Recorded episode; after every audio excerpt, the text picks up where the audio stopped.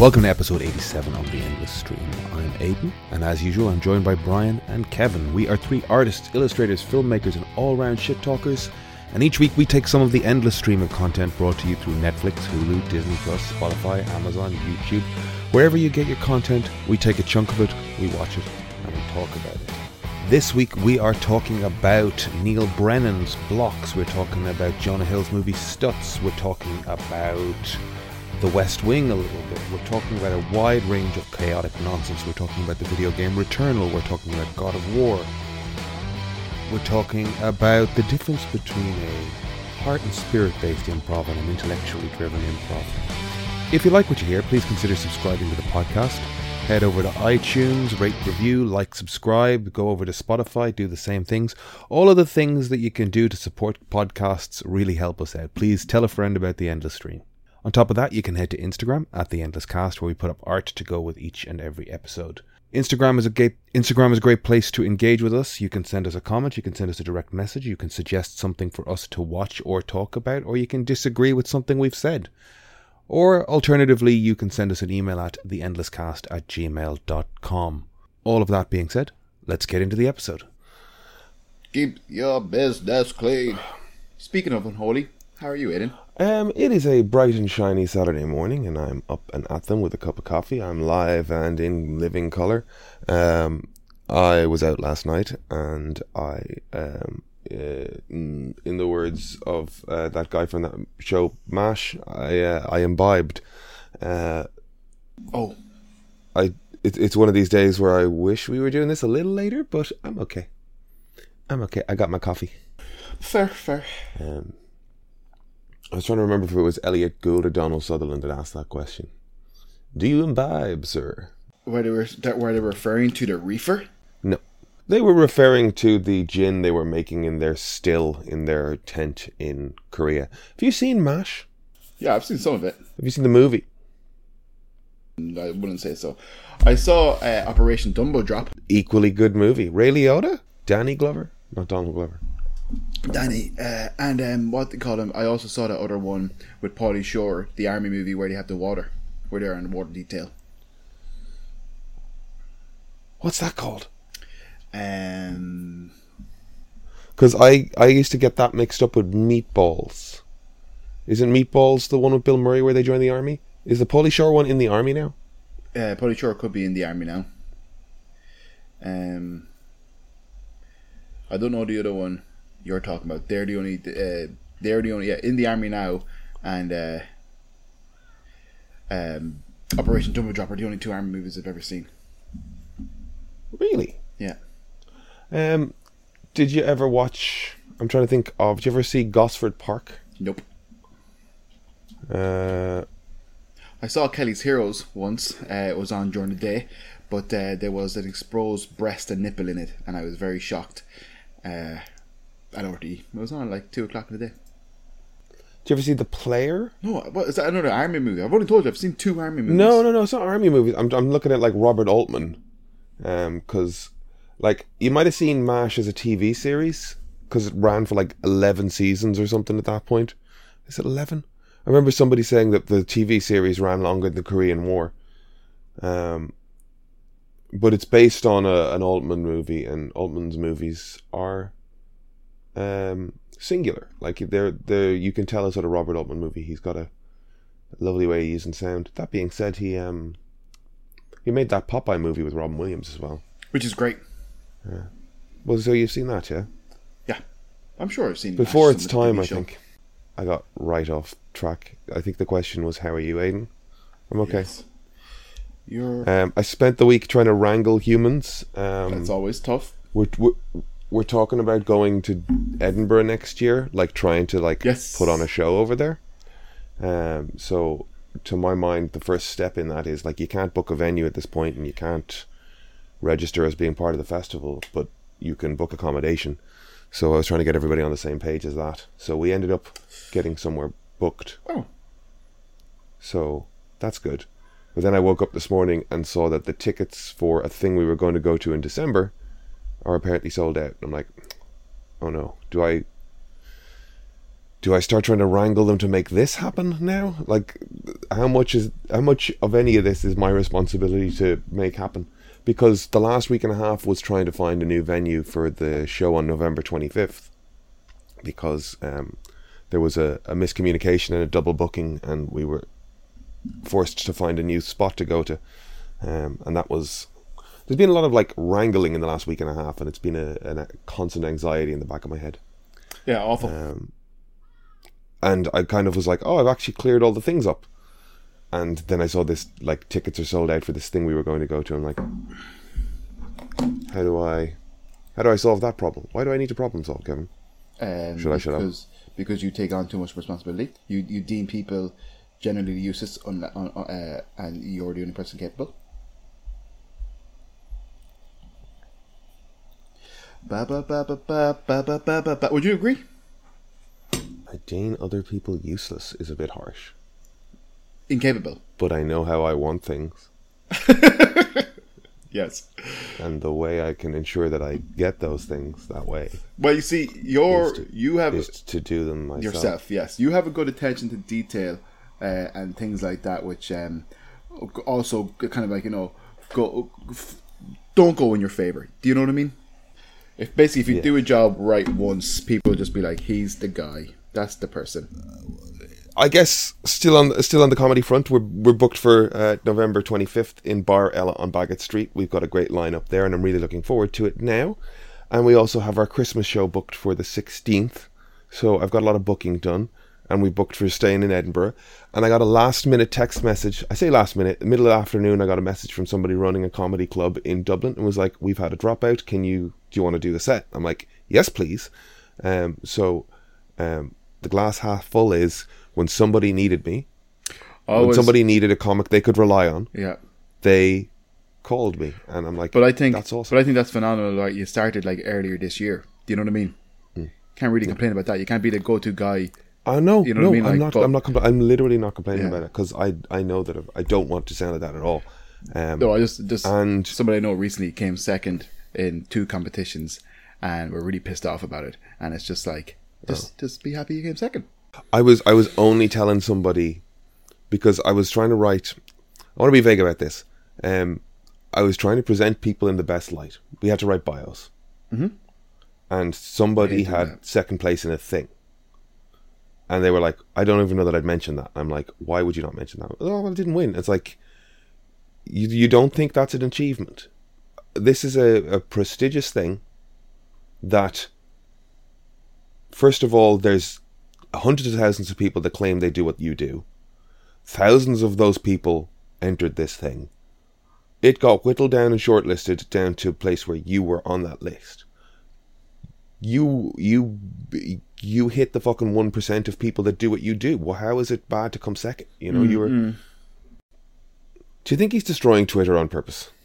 Uh, I've seen a couple of people say that. Well, yeah, maybe. Like, I think social media is. I think there's. I think it's social. Whatever social media is now, and our concept of it, I think it's on us. I think it's slowly fading. I I think will, social media will always be there, but the powerhouse that it was is not is not. It's not always going to be that way. And I think the fact that like if you go on TikTok, everybody has thousands of followers. Everybody. Everybody. It's just it's oversaturation now. Like your average person on TikTok, I say, has about twenty thousand followers. I've I've got ten. I don't use TikTok. Do you want to just double check your uh, mic there? You sound a bit funny. I really no, I don't. No, fuck off. I off. love your buddy.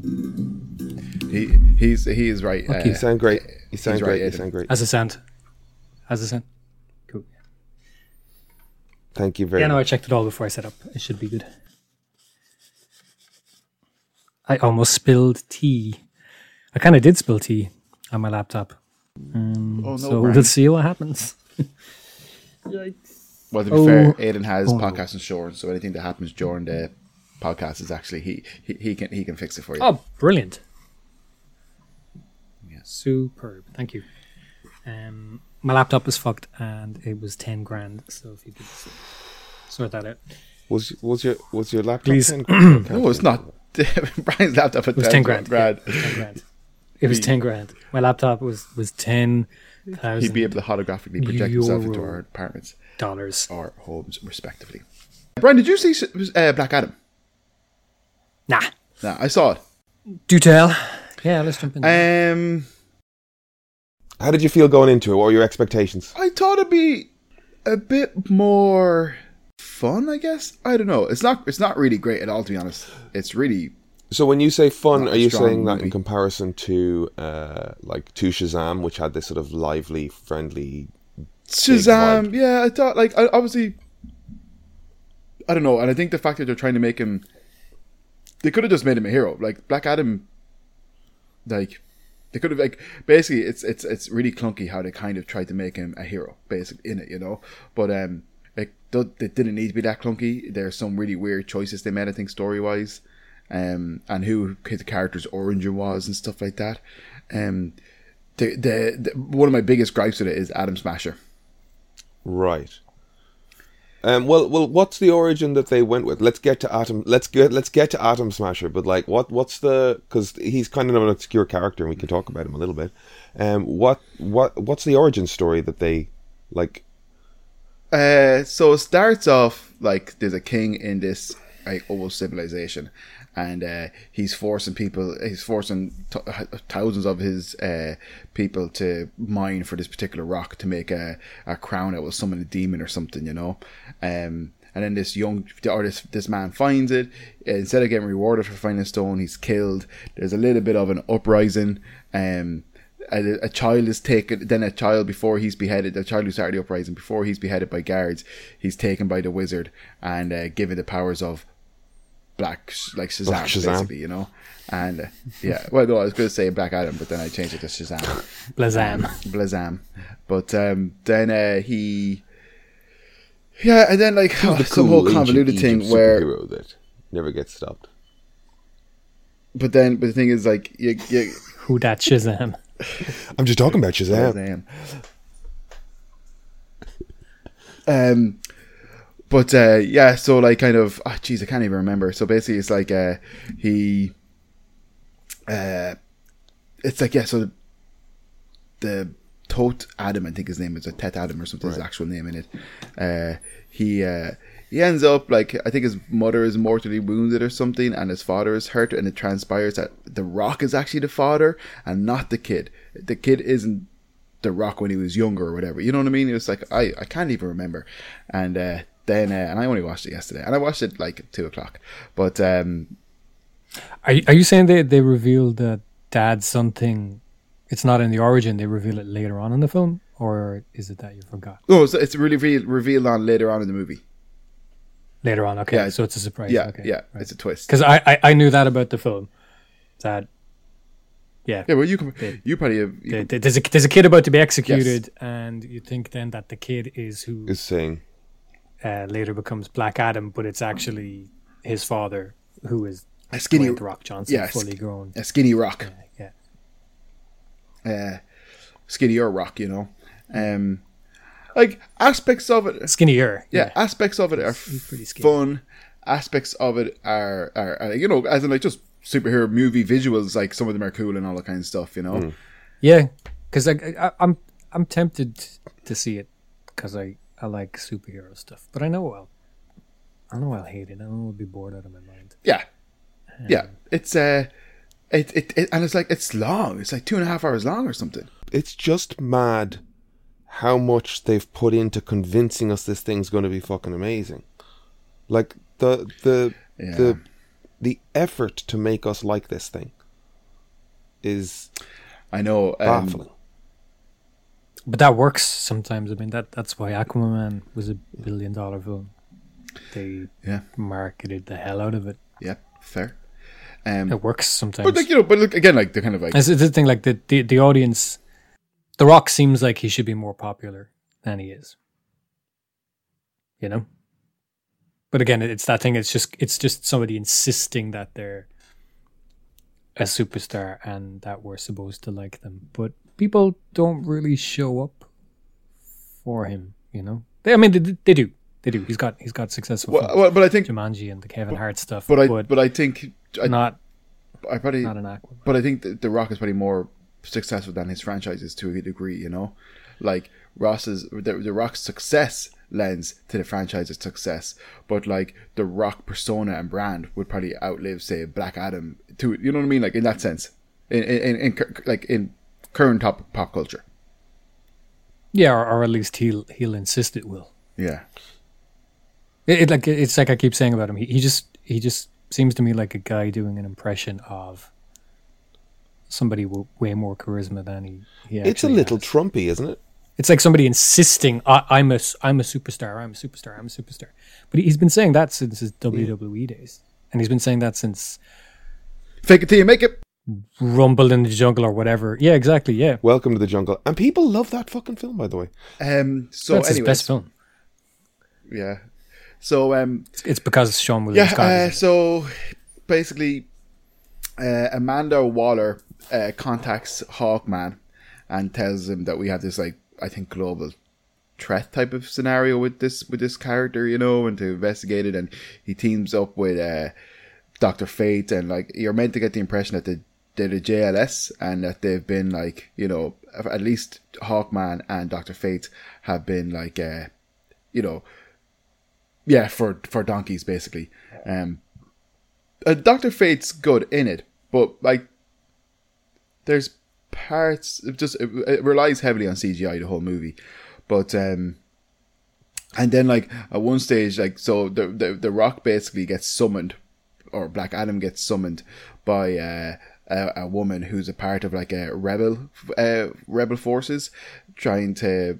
I think they were trying to get the crown initially, or something like that, because basically they're in this place called Katat or something, uh, in a city called Katat, and uh, it's it's ran by Intergang or something. They're they're they're a kind of like a a gang that's taken over the city, and like even like at one stage when the superheroes do come, she the the lady is like kind of like, why are you guys here? You don't give a fuck about this place, so why do you give a fuck about it now? You know, like all of a sudden you want to protect us from Black Adam, Black Adam's the one protecting us from you, uh, and then and she has a son, but like at one stage even to give the son like a cape, the, the kid's like probably like 14 or 15 like why the fuck would he like to have a little cape? And he like he puts it on. It's it's, it's like if he was 10 maybe. But like it's just you know that kind of stuff like it's, it's cringy um I'd love a cape. What are you talking about? I have a cape and I love it. I made it myself. I'm proud of my cape. It's warm in the winter.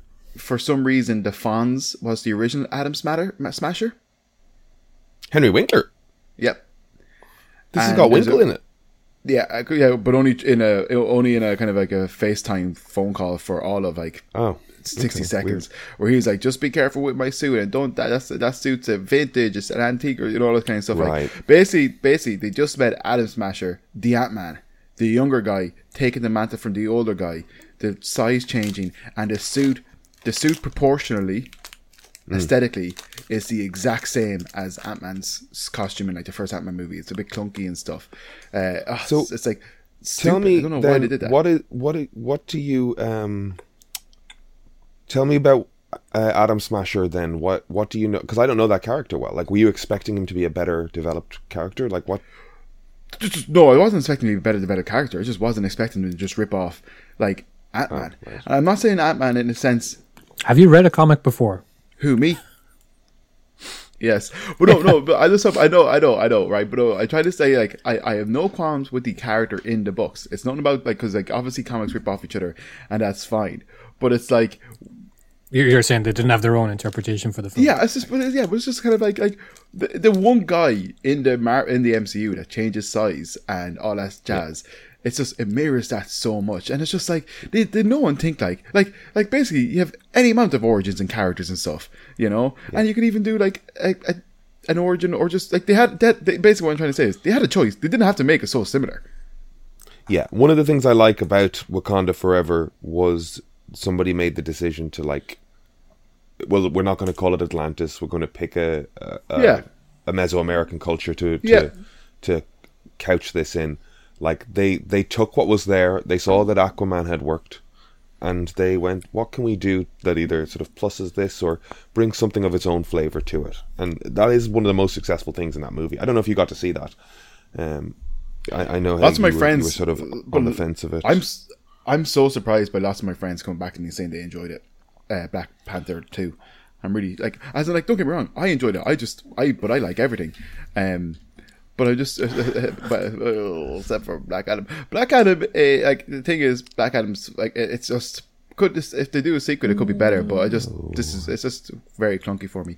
But uh, but no, uh, I mean, really I, I think we're just Panther 2. expected to, like, we're we're being sort of, we're being told that we have to like it because it's a it's a memorial for Chadwick, and the memorial moments for him are beautiful. But I just I just double checked this. It's 161 minutes long. It's so long. Black Panther's long, yeah. But I love all the Namor and stuff. Not much happens. Ugh, get over it. Get over it, will you? You stop, will you? I know but that, that that was that was kind of the feeling I was getting from the trailers. It just didn't feel essential, you know. But uh, There's beautiful Black moments Adam, in it. Namor is Black Panther was the part I was the most looking forward to in Yeah. Civil War. yeah, Even that's more true. so than yeah, yeah, Spider-Man. yeah. So, I, I like, I like, I like the character. Chadwick was great as the character. Um, yeah, I just, you know, I'll watch this on Disney Plus when it's out in, you know, sixty days or whatever it ends up being. Um, I just, yeah, I just don't think I'm. to There's lovely stuff in it, and the I'm sorry I pivoted as fucking sideways all of a sudden. There's there's lovely stuff in it, Usual. and I keep thinking about the theme when the Black Panther uh, actually appears. Like it's it's this weird synthy droney thing. I do like it, and I keep hearing clips of it, going, "That is cool." Like it's got this sort of badass kind of triumphant thing to it, um, while being sort of um, conflicted, which we know Letitia, Letitia's character is in the movie. Um, Shuri is in the movie. Um, sorry, but um, they you, they back on Black Adam. Yeah, they they sort of. It's just mad watching the publicity of them trying to convince us like the JSA is this big thing. They're just trying The to JSA, yeah. they're just trying to proceed as if everything is working. Like I'm seeing clips of Amanda Waller in it, and it's like, let's just like I can call in favors from people from other planets. Is is a clip I saw, and it's just like, okay, we're just continuing as if this whole universe they've built works, and I don't think it does. That that I don't think that's even the problem in itself because if the rest of it worked, then it would make sense for them to to pretend hmm. it does. You know, I would say it's probably the smart way to do it when it when previous you know attempts haven't really worked at all. Mm-hmm. To just kind of say, okay, well, what version of this do we imagine? Let's just assume that we have that yeah, and proceed that way. But it's then the rest of the film doesn't uh, doesn't build off that presumption. So what's what what um what antagonist do they put Black Adam against? How do they get him to f- to sort of weigh so in the- in a This is what I was, what I was trying to get to before I keep on getting fucking erupt, interrupted by people who haven't seen the fucking movie. I love you, Jesus pal, I love. Christ. Basically, it's like it's like it's so on the nose, right? Like maybe I'm wrong, but because you haven't seen it, but uh, like so he's he's a villain, right? That Yeah. they're trying to kind of make an ant into an anti-hero. Mm. and like I think it's it's so it's so shit. Uh, I think it's really shit. I just have a problem with these kind of like nonsense uh, kind of characters to a degree. Um, but like basically the fella he's fighting against is is, is a demon. Like he's a demon. Uh, that's it. He has a pentagram, like a big massive. He's a big massive red monster with horns. Like he looks like the devil with a burning pentagram on his chest and stuff. And it's just like they couldn't, they couldn't like. It's basically like he. uh, How do we, how do we make him look like the good guy even though he's a bad guy? And it's just like make him fight the devil. Like make him fight the most generic looking evil. Like if you think of like evil like the root of all evil. It's like probably you hmm. know you're you're you cliche like kind of route, but you'd think the devil, you know, the kind of way, and the red, and the horns, and the pitchfork, and that's it. And it's just like, why did you do it? It's Well, like- that's what I that's what I thought about Shazam as well. Like the the as much like as Shazam. Mark Strong was was great. I liked him. The the monsters around him were very I don't know. I didn't think too much of them. Um, but so you're saying it's kind of like just like a very generic aggressor. Oh yeah, it's like it's and it's and it, again like it's all CGI. I know loads of these movies are all CGI, but it's just like I just it's like even like Jeff Bridges in the first Iron Man. Like obviously he's not man in that giant robot suit, but it's like it's like at least there's a a character to it. You know what I mean? Like I didn't give a Yeah. fuck about the villain of this. It was nonsense. It's it's it's uh it's it's it's it's not a great movie. Um I wished I It- liked all the characters more. Doctor Fate was great, uh, as in a kind of like just like obviously you know uh, similar in a lot of ways to Doctor Strange, but Doctor Fate I liked I liked the look of him aesthetically. I think Pierce Brosnan was good as him. Um, I think uh, s- like he's meant to have these metal shoulders, like shoulder padding and armor. I think, but they just move very like they move just normal. You know what I mean? Yeah, no, it, it, and and yeah. one of the things that sort of falls into like why I'm sort of annoyed, well, not annoyed, but just sort of like uninterested is I saw a little feature talking about Doctor Fate and and Pierce Brosnan's role in it, and they're just like, we're going to CG the costume onto him entirely, and then they went in depth into how he could perform on stage, and then they would map the costume on digitally, but then somebody had to come in and make sure that the collar moved correctly around his neck, so it was very labor intensive to make sure that the collar worked with his neck correctly as he spoke in close up and things. I'm like, that's just put him in a suit. It's like this. It, it it's it's good. They could put him in. They could put him in a metal suit. Like the, the thing is, like they could put him in a mu- muscle suit. It would have looked completely fine on him. Yeah, I I don't even think putting him. I just I think some of this CG suit stuff is we're we're we're overusing it. You know, like it, it features heavily in Wakanda Forever. Um, Brian, the the Dora It should just be to tweak the. It should just be to tweak uh, the actual costume to make sure Yeah, if, I- you I it don't- fits like the drawings because things don't fit the way they do. And Yeah, of course. Illustrations. Yeah. And I, I part- the thing is as well. I but for the most put- part, you should be but I could- you should be wearing a thing. Yeah, I, I, exactly, and I, I, like, I don't care if like the poor actors that are doing these things aren't ripped to Jesus. You know what I mean? Like, uh, put I don't like uh, Zachary. Zachary Levi. Uh, isn't that who plays? Yeah, yeah, yeah. He's wearing uh, a suit. Shazam. Yeah, like yeah, uh, uh, Homelander. Like great, like just do it. Even Homelander was I think was messing with Jensen Ackles, and Jensen Ackles saying how he's getting in shape for the role and stuff. And then like uh, Homelander literally turned to him and said like, "Why didn't you just ask him to put more muscles on your suit?" And he was just like, "Fuck," you know. But uh, it's just like, yeah, do it. Who cares? Uh, uh, uh, also, on the other side of it, though, I'm kind of glad that they didn't, for Pierce's sake, didn't put him through the ordeal of, I don't know, getting in shape and having to wear a really uncomfortable fucking muscle suit for this fucking film. You know what I mean? To to get this product true. at the other end of it. If I, if you had to, Yeah, it's not of- it's not great. Yeah, But I, I like I wish the- Hawkman was I- better, but it's weak. All right, sure. You know, I'll stop talking. You watched it. Fuck's sake. Tell me about Hawkman. Who's watched it? I watched it. God damn it! I don't go on in it. You think what? Only, I think that the CG suit replacement thing is a great idea until you get into close up, and then you should have that hybrid thing that they you, they started off doing with Marvel, where they would use digital components, and you'd have you know Iron Man would have the neck bit, you know, just to see something solid um, Yeah. in the shot, because Whereas like in Eternals up close, the costumes just looked like a rash vest. Mm. It was. Did they run out of money or time? I, I wonder. the and Wakanda like- Forever, the Dora Milaje in their like Iron Man suits, Midnight Angel. just Yeah, I've seen. I've seen. The, even the concept art for that thing is terrible. Like it's it's weak. Um, it's odd Yeah. because I, I even um, was it Ryan? Was it oh yeah, I know the guy. Meinerding? Yeah. You know the guy, the the head the of the concept art guy, yeah.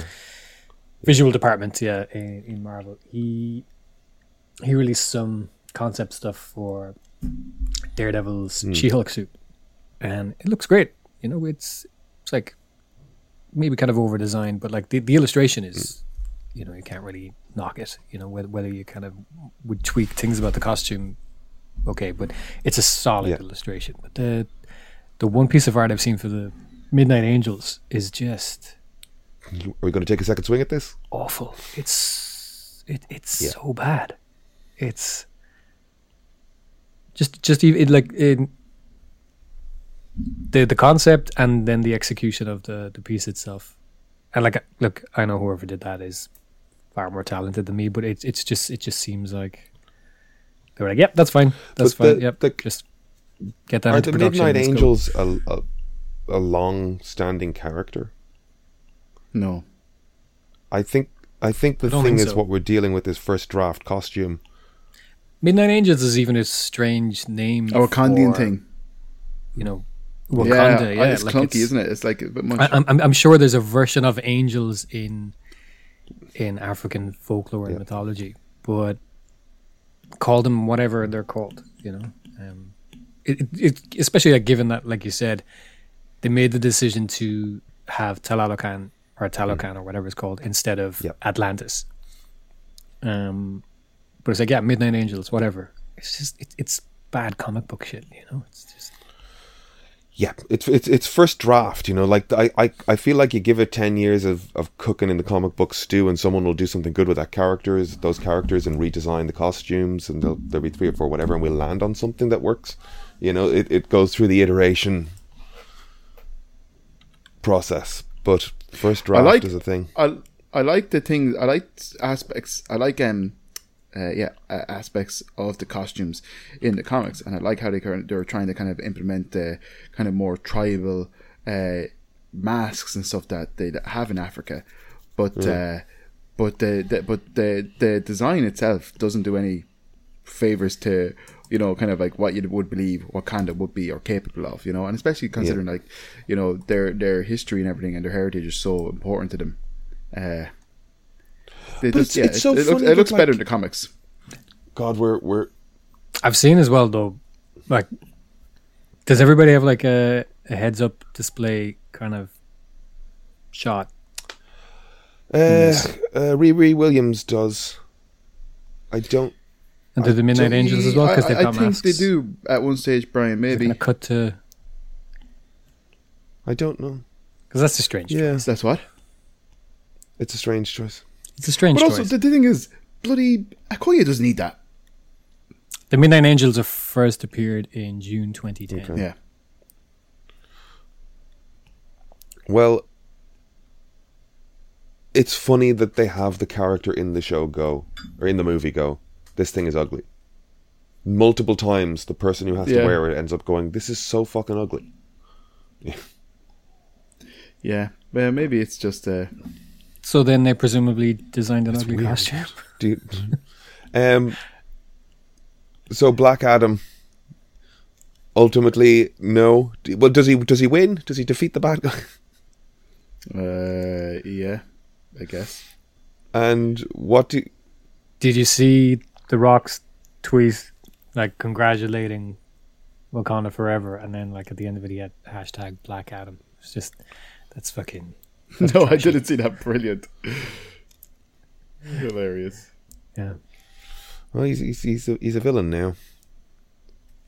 Um, he's not so. What what do you think it does for setting up? Like I saw I saw a clip of you know the the Cavill cameo. It does nothing Um, for setting up. It does nothing. It does nothing for setting up anything. If people think it's going to set up anything, great. That's there. That's that's on them. That's brilliant. But uh, like But Henry Cavill came back. yeah, for for uh, for another for another post credit scene. It's like Henry Cavill has been Superman in more post credit scenes than actual movies. You know, and it's just like kind of DC have se- have what three movies now, at least two movies that they're not releasing because of X, Y, and Z, and it's like doesn't mean anything. Doesn't mean anything. DC haven't like they've not released a Flash, they've not released Batman uh, or Batgirl, and they've not released Aquaman. Is Aquaman two just sitting there? Aquaman's not finished though. Aquaman 2's not finished. Isn't that? I thought that was I thought that was going to come out this year. No, I don't think so. Well, they don't know what to do with it because of they they they shot all the. I think they shot a lot of it. I thought they that they were kind of like trying to cut your one out of it and stuff. No, that's Oh, just okay. rumors. So you saw Black Adam though is basically what we're getting to, and it's no bueno, and Superman shit doesn't set anything up. And Like, like, I yeah, think, when I look at it, I think about that movie Doom. I was like, yep, The Rock was in a movie, and I saw it, and I cannot tell you anything that happens in it. I feel like it's just going to roll pa- I past me. I know, uh, and like there's also uh, oh my god, there's also another character in it. Um, oh my god, what's their names? Like Tornado or something? Like they're a wind character. Red Tornado. What is, no, no, no. What is it, Brian? Cyclone. Yeah. Cyclone. Cyclone. Yeah, Is yeah. it Cyclone. uh, and like kind of just they just shoehorned her in there really like they they, they, they cyclone and Atom Smasher are just shoehorned in there cyclone character wise is like a much more interesting character than the likes of Atom Smasher and stuff but uh like pippi longstocking you know she her- like she kind of she rocks up in a very kind of like costume you know that's meant to be her civilian attire but it's very costumey and i i, I hate when movies do that no matter doesn't matter what the movie is you know that kind of way i hate when like they're just they're meant to be a normal character, but they rock up in something very like This is a costume. yeah, it's like this bit here and this bit there. It's like you see you, you yeah you see wardrobe all over like. And they, they, there's one scene where she looks really cool in it. Uh, she's doing her cyclone thing, but then they just repeat that again and again and again. You know, so yeah, uh, and they made it. They made her kind of colors green and purple and stuff. So uh, it looks more like gas clouds and poisonous gas as opposed to just like wind powers. Yeah. We see, the, uh, so much of this movie feels like, or at least the hype that they're trying to build up is around, you know, will will Superman and Black Adam fight? And it's like nobody. What fucking child cares about that at this point? And I guess the answer is children, um, because we all know the narrative arc on that sort of thing. It's like they they they either don't let anybody win, so that both characters remain sort of whatever, or they just start fighting the same. Anyway, look. Did you watch anything interesting this week, Brian?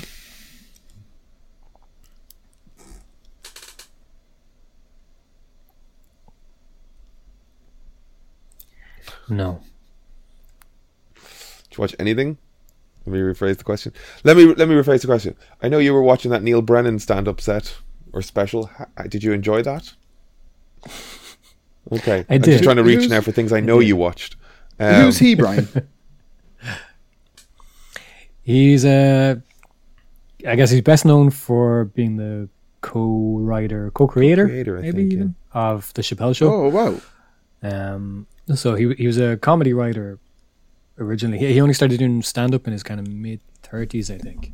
So he wrote he wrote So comedy writer. he wrote a lot of racist jokes. He wrote, yeah, he he he, he He's a white guy. you Uh, sent this video of, so right? yeah he Yeah. Yeah. yeah yeah yeah yeah. Um, I think as well. I think him and Seth Meyers. I don't know if they were. I don't. Did they work together or were they just friends, kind of back in the day when they were both coming up? But um, yeah, kind of. Uh, part of what the the show is about, or at least one part of it, is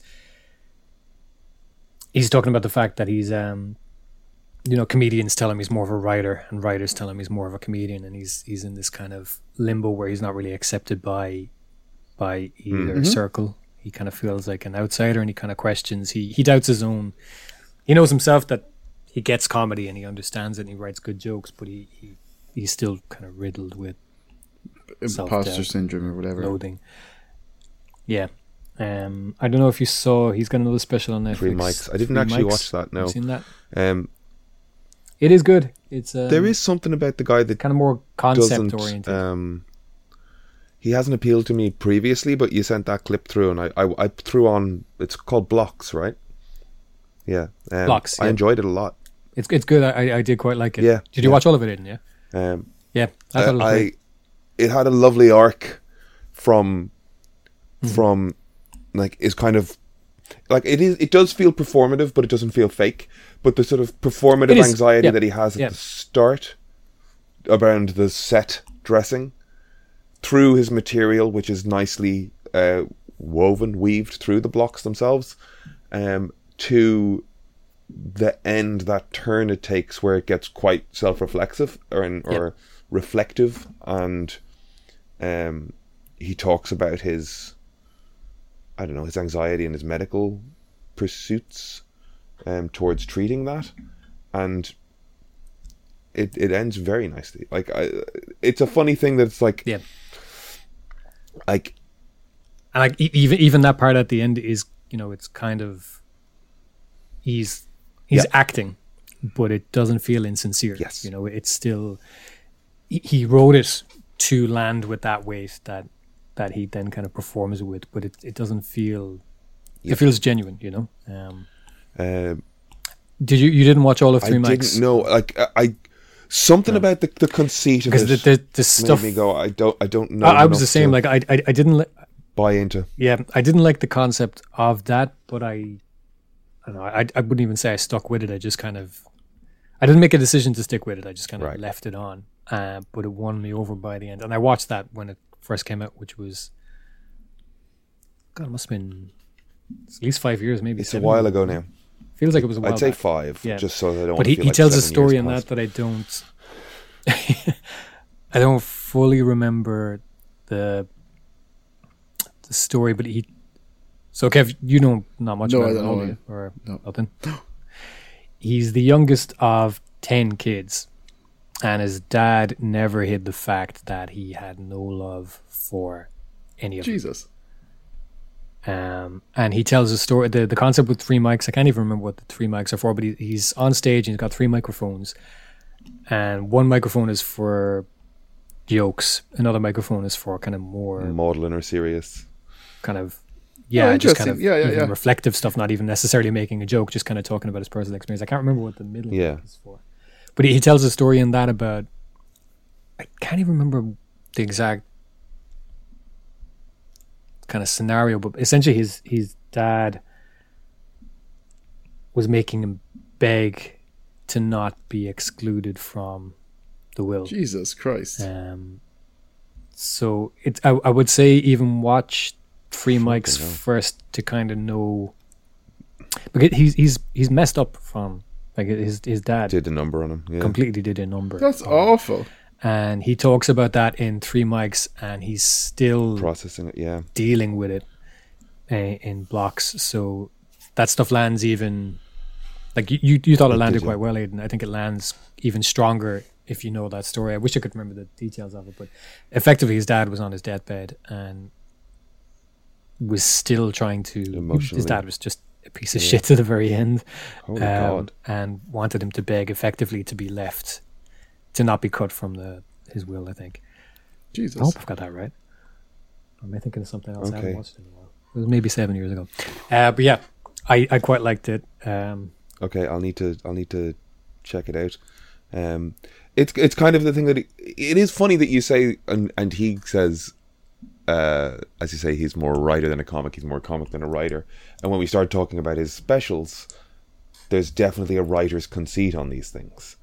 yeah, they're they're Yeah, conceptual. and- yeah, and yeah, I don't. Does that feel more like a, a it still has UK its place, you know. Yeah, a UK sort of Edinburgh show kind of concepty one man show type of thing. Yeah. thing, which I guess American yeah, comics or stand up scenes like at least there's a there's a there's a mainstream comic sort of snobbery. You know, if you're not just go up there, tell your jokes, make the audience laugh on the road, you know, like if you can't make them laugh in a weird bar in the middle of the country, then you're not a comic, you know. Um, but it, it's good, and I'm glad I I'm glad I watched it. Um, there's I love that he went there with, with that Mulaney joke. I was because it, it, it before he even said it, I was like, I wonder what he makes of Mulaney. and then he he actually went there, which I I a hundred percent know that it's it's my bias and my mindset, but the moment I saw Mulaney and his wife on that episode of Comedians in Cars, I've probably said it on this podcast again, but the moment I saw them together, I was like, that's not working. I don't I don't know why. Yeah. Did everybody get that impression? well, it's not even that. It's just the the guy the guy. I don't even know if he was finished rehab or he was straight out of rehab, and like one of the things they tell you is you know don't don't get into a serious relationship. You know you're just out kind of give yourself time. And he was like, I'm married. Did that happen after a, a previous stint in rehab? The first wife, Yeah, almost immediately. Oh no no no the, the kid and Olivia Munn with Olivia Munn, was yeah. after rehab. yeah it is like almost immediately after rehab. Um, yeah, I'm, I'm that's that's fucking mental. No, but I'm I'm just laughing. Did he marry her? Yeah, Olivia Munn. I don't think so. What? He is, I think. He, He's he's got got, a kid, kid, but and th- they're married. I think they are married. I think. Because I think I saw him on, like Meyers refer to her as his girlfriend. You want to look it up? Um, Yep. I'm just talking about the, the first wife, the interior designer, or the the decor, whatever her fucking role was. um, I watched. Uh, I didn't actually get through all of it. I was watching the Stutz thing, the Jonah Hill thing. Yeah, I watched that Um, as well. I liked it. Yeah, I was enjoying it. I didn't know what the world was making of it. I was watching it going, this is this is kind of interesting. I, I didn't get to an end of it. Um, I've I've got like twenty minutes on it left. Um, like I was unsure. I don't know. I was unsure watching the whole thing, going, is this a bit? Like I, I was because I, I didn't hear anything about it. I just saw the artwork, and then it has this moment where they um dismantle the conceit that they've set up, where they you know, they mentioned the fact that this has been shot over a longer time than it's kind of letting on in the first 20 minutes. Um, Yeah. And I was then watching it going, I'm not quite sure what this fucking thing is. Um, if, if you've watched it all, do you have any thoughts on it? Do you want to? It was interesting and I was enjoying it, but I was unsure how to feel about it while I was watching it. Yeah, I, I, I, I don't know. I, I think it's just um, it's a biographical documentary, basically. Um, I really liked it, and I really liked the kind of initial concept behind it, where Hill just has so much love and admiration and respect for the guy, um, and the you know the the help he gave him that he he, he thought it could be beneficial for other people to kind of get a little window into What the processes and what the tool sets are, and what the process is like and, and what yeah and and maybe it could be helpful to people and just, just a really it's a really nice idea and it's a very human story. Um you know and the guy's interesting as well like just just just just aside from the concept being interesting but the he's an interesting chap, yeah. interesting guy and just he's kind of he's unconventional kind of by a lot of therapists kind of Yeah. standards you know so um oh yeah i really liked it people should check it out like that's I was in a weird place with it. I, like I put it on while I was working yesterday, and it only popped up on Netflix during the week. But like I was seeing clips of people saying this is the stupidest thing or this is really good. I was seeing Really? both. I was seeing this is self indulgent and whatever, and I was unsure what I was turning on. I was unsure if it was going to be a bit, you know, or if it was going to be sincere. Right. So i i had seen the trailer for it Ah, so i was i would have been i would have been kind of shocked if it turned out to be a bit at any point because the trailer didn't give you know obviously rightly didn't Yeah. give that impression so i i, I guess i had a See, I, I was just half i guess i had an absorbing expectation set you know reports on it, you know. So I was just like, this is something that seems to be in the in the public mindset at the moment. Let's put it on here beside me, see if it holds me, and it, it did. But I was watching, waiting for the reveal where you know it's it's a character and it's I don't know it it's um Michael Cera in a rubber mask. Like I was like, what what is this thing going to be, you know? And um but Hill has made um, a lot of strides towards you know, like as a filmmaker and as a as a an artist rather than I still think of him as his Superbad days, but like he's he's made a couple of features at this point, right?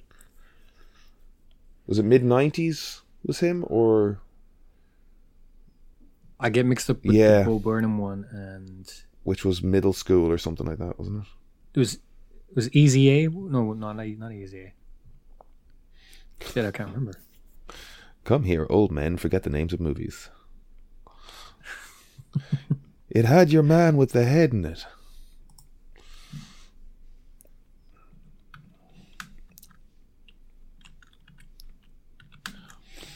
Um, I, I do I definitely enjoy that like like that Brooklyn energy, and I I I don't know if it's movies Yeah. and shit have done that to me over the years. It's 100% movies and, and The Sopranos and gangster films and Martin Scorsese that have done that to me. But that that that Brooklyn vibe, especially from like a um from like a therapist as well. You know, like that sort of lie down on my couch and stop talking. Mid 90s was Jonah Yes, Hill. Okay, that's so I was right. What, what was the Uh, Burnham one? It's it's it, it's something like middle looking it up too. school just or Has anybody it, remembered yet?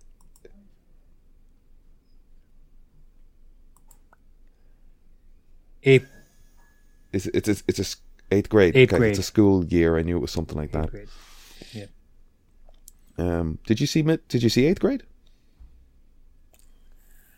Um, no, I saw Right. Hill's one.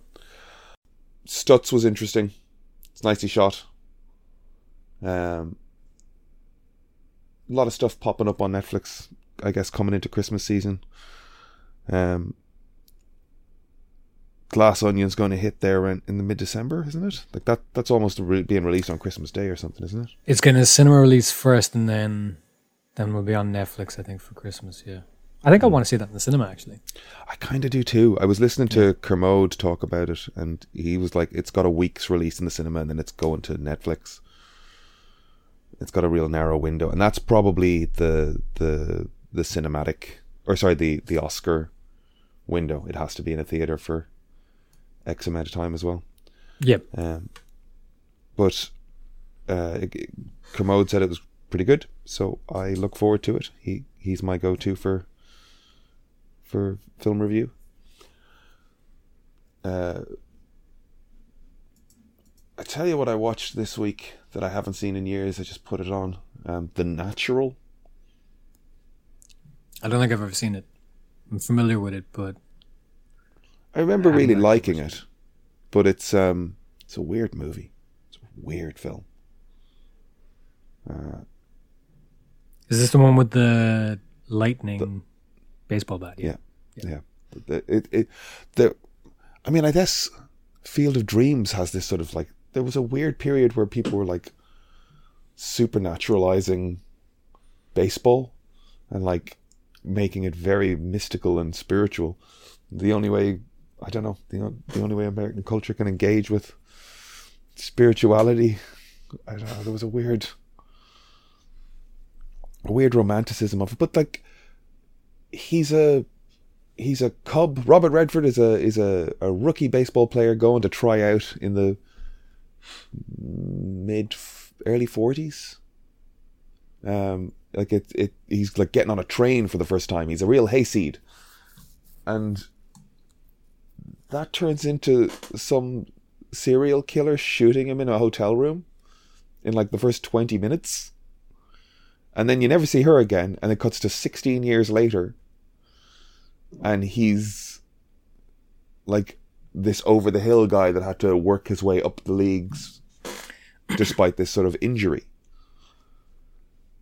And then he's kind of sidelined because he's the old guy. But then Michael Madsen's character jumps face first into a wall and dies. So he gets to step up. It's got some just bonkers moments that I didn't really remember. I just remember the scenes of him, you know, like very cinematically hitting the baseball and the lightning strike and the lights blowing out around him as he runs slow motion around the the the diamond. But they like they have to get Madsen's character out of the way and they want to show us an injury and he jumps through like this like thin plywood fence because he has to jump through or something.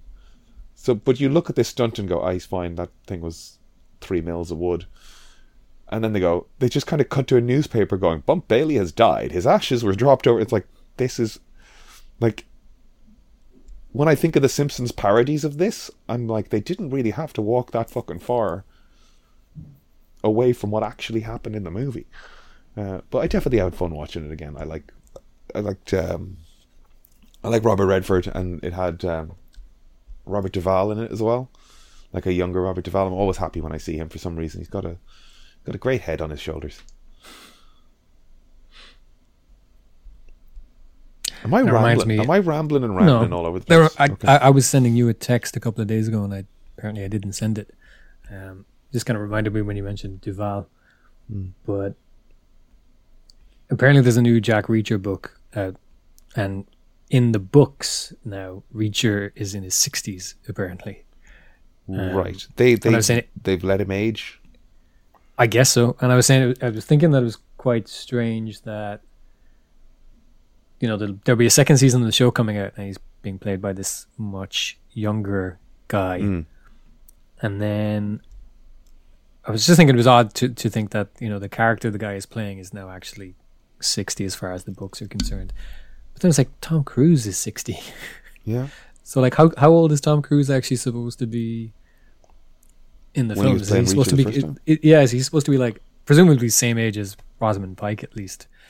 Um, but it's just funny that if they did make another Reacher film with Cruise, and Hmm. if they wanted to base it on like one of the latest books, that what would they do? Would they just say, yeah, he's sixty and Tom Cruise is sixty, or or would they age the character down? I kind of like that they've they've you know they obviously fixed a point early on in the writing of the books where his military career is associated with a particular conflict. Well, or that, that's the thing. Like once once fixed. you yeah, for, for detail's sake, you know, you kind of have to say what their deployment their, was. like, yeah, what their history was, their combat history. Yeah, It's I like mean, they, the they, they ran it's into with trouble the- with like Nick Fury was a World War Two. Yeah, Suddenly he was a then Korea. Bosch, Suddenly he was a Vietnam. in the Bosch TV show. I think in the books the character was a Vietnam vet. I think, Right. whereas you know now it's it's either Iraq or Afghanistan. I think in the TV show. Yeah. Um,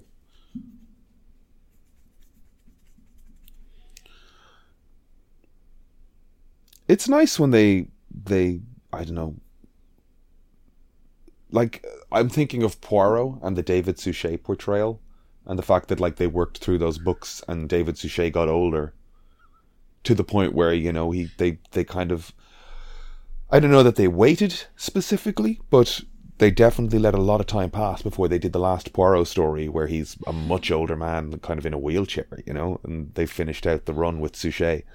Um, I think that's I think that's a lovely like journey for. It's actually it's kind of the same with um Veronica Mars as well. Actually, I think they when they did the fourth season, I think it came out in 2018 or 2019. But she Hmm. is the age she should be, if Yeah, you know if if she was the age she was when the show came out and she was in high school, and I think 16 years have passed, then she's like she's the age she's she kind of should be, and so is her dad. So. Hmm. I can't tell if he actually got older or if they made him. I, I went straight from like rewatching the TV show to watching the latest season, and Mm. I couldn't tell if he just naturally got older or if they just put a bit of makeup on him to make him look the age he kind of needs to be. I think there's a degree it got older. That's that's a while. Like, Yeah. um, did you watch at all My Father's Dragon? Yes, I I would saw the making of clip on YouTube there earlier, and I was like, I wonder if I'll see Louise in this, and she's all over it. I'm so happy seeing Louise, like in a piece of Netflix promo material. Like, Louise is great. Big fan of Louise. um, congratulations to everybody in Cartoon Saloon and the work they've done to get this new film, My Father's Dragon, out. Congratulations to Louise for the role she played on this film. Um, assistant director was it? I think. assistant director. Yeah, um, she's you know, Louise I- is I- great. Louise is great, and she's just having a fucking stellar career in animation, and could not be happier for every step of the way. I love to see it. Uh, how'd you how'd you find the film? I liked it. It's just it's you know, I kind of like what they do. Um, Yeah. Like their designs, like that. That's kind of visually they're always fun to look at. You know, I was looking at. um I follow. There's a lot of artists I follow on Instagram, and I don't even, you know, I just see kind of maybe one piece, and I immediately click follow, and then whether their stuff shows up on my timeline or not, you know, who Yeah. knows. But there's sometimes like an artist they'll they'll be like posting stuff and I'm like, oh that's really cool. And then I'll have no idea they, they're working for Cartoon Saloon until they either mention they're in Kilkenny, you know, and they don't have an Irish name. Yeah, Um, they're usually like, what's- French. What's that person doing in Kilkenny? Um, it's like, oh, okay, they work for cartoons, Saloon, or you know, they they post some artwork, and I go, that's from such and such a thing. So, Yeah. um, I think it's is it Esther Morales? I think. Oh yeah, Yeah. Um, it's posted like these tiger designs. Uh, Yeah. have, you, have you seen the designs for the tigers? They're, they're gorgeous. So cool. Yeah. They're great. That, I do love that. That ah, I don't know. Like I love uh, I, animation can be very very cool. Do you know what their deal with Netflix is? Was it just for one feature, or is, I think I remember reading that it I'm was some not sort sure. of. They kind of work with Apple as well, don't they?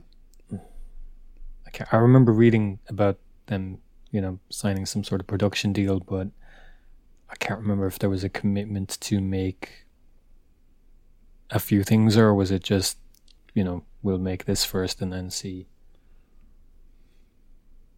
That, that when when did the breadwinner come out? Um, so I was talking to Kieran and Louise about the breadwinner in Annecy, and that was early 2018, I think. I would have So thought it, it must have been out 2017, yeah. right? Like I'm I'm in France the next year talking to them. But I, my point was that, like, presumably the Netflix thing arose out of them being in LA for Oscar stuff and set up a bunch of meetings and, um, you know, this is back in Netflix's uh, kind of glory Spend days money when they were yeah spending yeah like content, content, content. Um, so I wonder will we see more under that partnership or I think the Apple partnership took over though, didn't it? I I can't remember. Let's ask Louise. Get her on there. Yeah. You okay, Kevin? Yes. I have to leave shortly, but yes. Okay. You sort of disengaged on us there. Are you all right? Yes. Okay. Where's Yeah, the house, Kev? Oh, dream that somewhere. I'm trying to contribute rather than just asking people, "Did you watch the thing? Did you do a thing? Did you watch a thing?" Um, I started doing an improv class on top of things, which is like built on like a mono scene.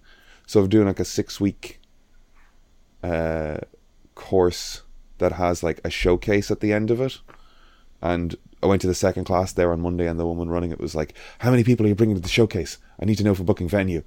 I'm like, "Uh, I, I never invite anyone to any Zero. zero. um, there's like nobody I would invite to that. Like I'd say it to. Well, see, this is the thing. I differentiate my groups of people. I would never sort of drag ye to a thing like that.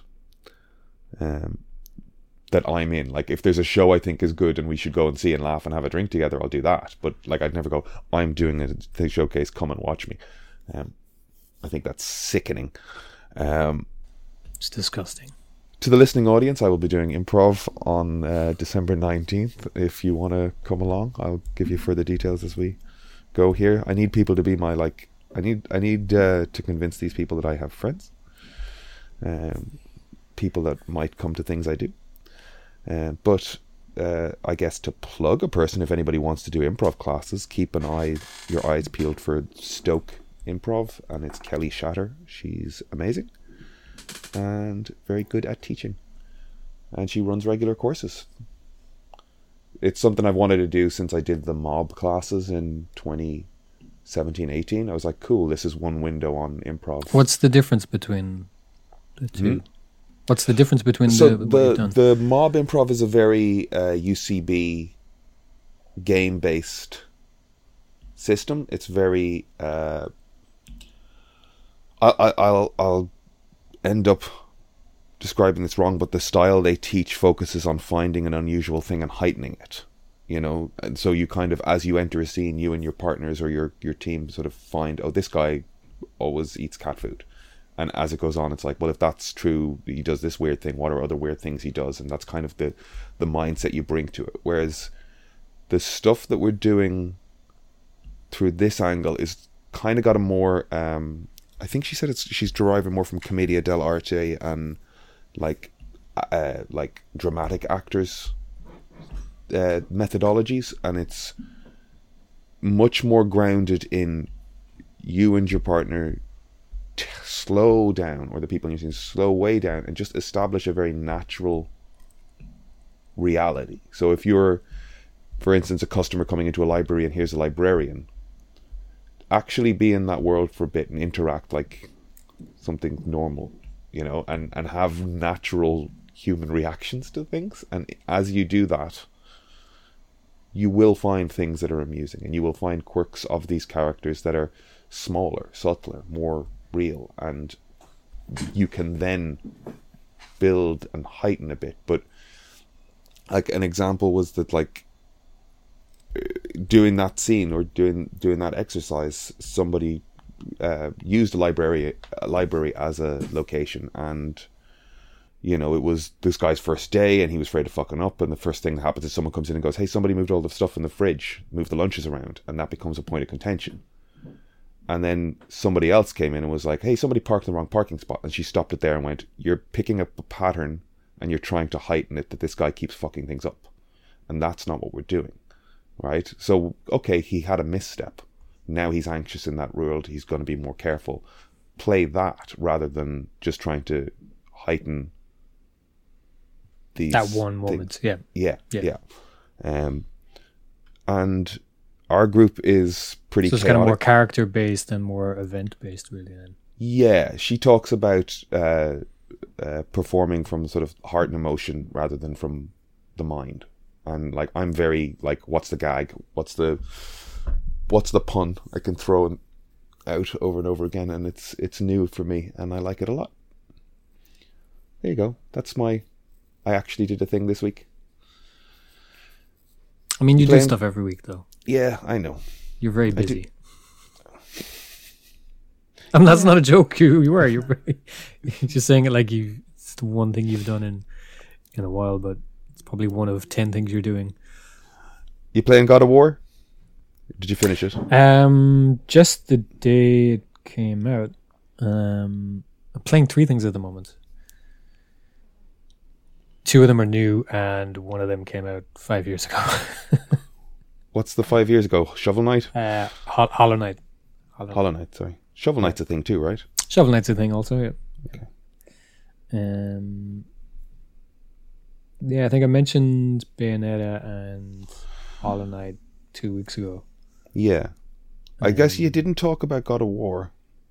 Yeah. Um. Are you enjoying it? Or did you Yeah, just like it, touch I, into it I only on? I only played it for a bit the day it came out, so I kind of picked it up that morning. Played it for a couple of hours. Really enjoying it. Like it's stunning. Mhm. Um, it's probably too soon to kind of say much about it. Like this kind of funny. Like the, the, there was something that I was kind of simultaneously happy about, but also um, also found kind of jarring. You know. All right. Um, Is it like character or narrative yeah. related? Yes. So kind of opening scene. Uh, the the first game ends with a kind of um, it's like a premonition or a dream sequence, and it shows Thor showing up at their house, kind of at the game's end. You know. Right. Um, and then the the game Ragnarok kind of picks up not right at that moment, but it starts. You got a little bit of a game intro. You go back to the house, and then then Thor shows up, right. and Thor looks very kind of mythology accurate. Right. Uh, he's a big redhead, um, as Right. opposed to you know we kind of picture this Nordic Swede kind of thing, but in in the actual stories, he's he's this big burly redhead. Um, Yeah. Power lifter body rather than a yeah, and that was cool. And I was kind of watching that, and I was like, "This is interesting." And I, I was kind of curious to see what their take on Odin would be like. And design wise, it's Richard Schiff, and he's basically being Richard Schiff. a bit Toby Z, yeah, you know. And Yeah. it's just, uh, I love him, and I, it's, I've I, seen I, I, lo- I love I'm the, so happy. I love the take for Odin that like he, he he's essentially he looks like he looks like Richard Schiff basically, you know. And I, I thought it was kind of fitting for Odin, you know. He's yeah, he's Thor's father, but in all the stories, he's this he's kind of more driven by pursuit of knowledge, kind of esoteric knowledge and, and things like that. So it made Hmm. Yeah. sense for him to not necessarily sacrificed an eye for sight, yeah yeah for, for foresight or something along those lines. yeah, and he, he's still the- he's still dangerous. He's still very powerful, but he doesn't have to look like Thor. But gray beard and whatever. Um, so I, I kind of like the way he looks. I love the fact that it's it's Richard Schiff, but it's also it's just kind of a bit um feels kind It of is a bit anachronistic. anachronistic. Yeah, it's it's just. But again, it's too soon to say whether I dislike it or not. It's just, it's, you know, it's Toby Z. It's very hard to separate him from any kind of version that of of him that I'm. Is Thor Hmm. Brolin? No, no, he sounds very like him, but it's a it's a guy from. This guy from Sons of Anarchy. I think he's in the first two or Ah. three seasons. He gets killed off. I think. I can't remember his name. Kev, you might know. Okay. Is it is it Odie or is that the character's name? Oh, Sons of Anarchy? uh, Opie. Opie. Yeah, I think it's Opie. it is, yeah, he- I think it's Opie. He's a great anyway, yeah. character. He gets killed off very sadly, uh, Yeah. very early on in the series. Um, it's the guy who played Opie, I think, playing Thor, and he sounds very, very Brolin. Yeah. He does. I thought it was Josh Brolin. I'm gonna skedaddle. I'll talk to you guys Cool. later. Good luck, Enjoy the rest of the pod. Uh, yeah, let us know how you get on. Sure, I'll give you an old text. Do, Um, do, do, do. Bye. Bye. Bye. Um, yeah, too soon to say. Basically, um, there's stuff in it that I, the stuff in it that I kind of like appreciated from the first game, and I'm not sure.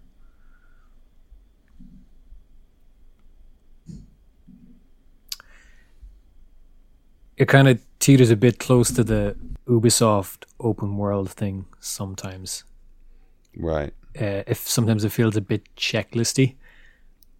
But I, I think Right. it's probably got the best approach or solution to that kind of thing. You know, you've got a map with a bunch of icons and stuff.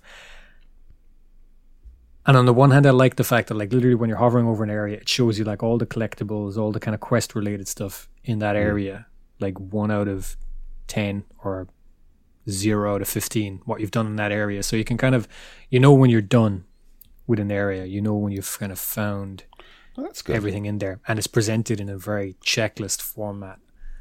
And I definitely appreciated kind of first time around, but I think there's probably a bit more immersive way to do it. Um, Like I, I, don't, I don't um, like those. I don't like when a game feels too much like a, a to do list.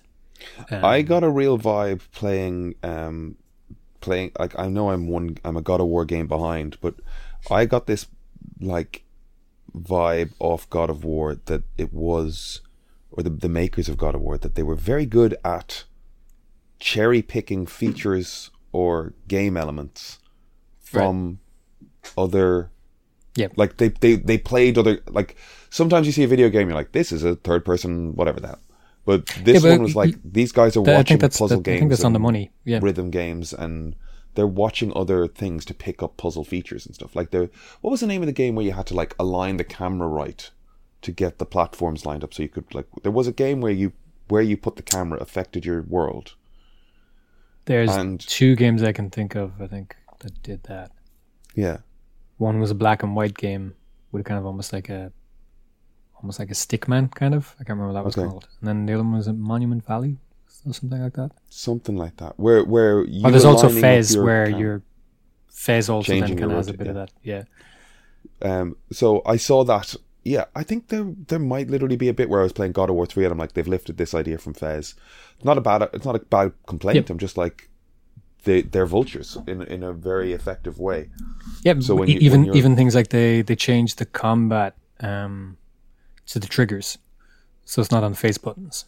So like normally in a kind of a action hack and slash type game, Yeah, um, it's on the the face buttons. So your Yeah. X, Y, or circle X, whatever.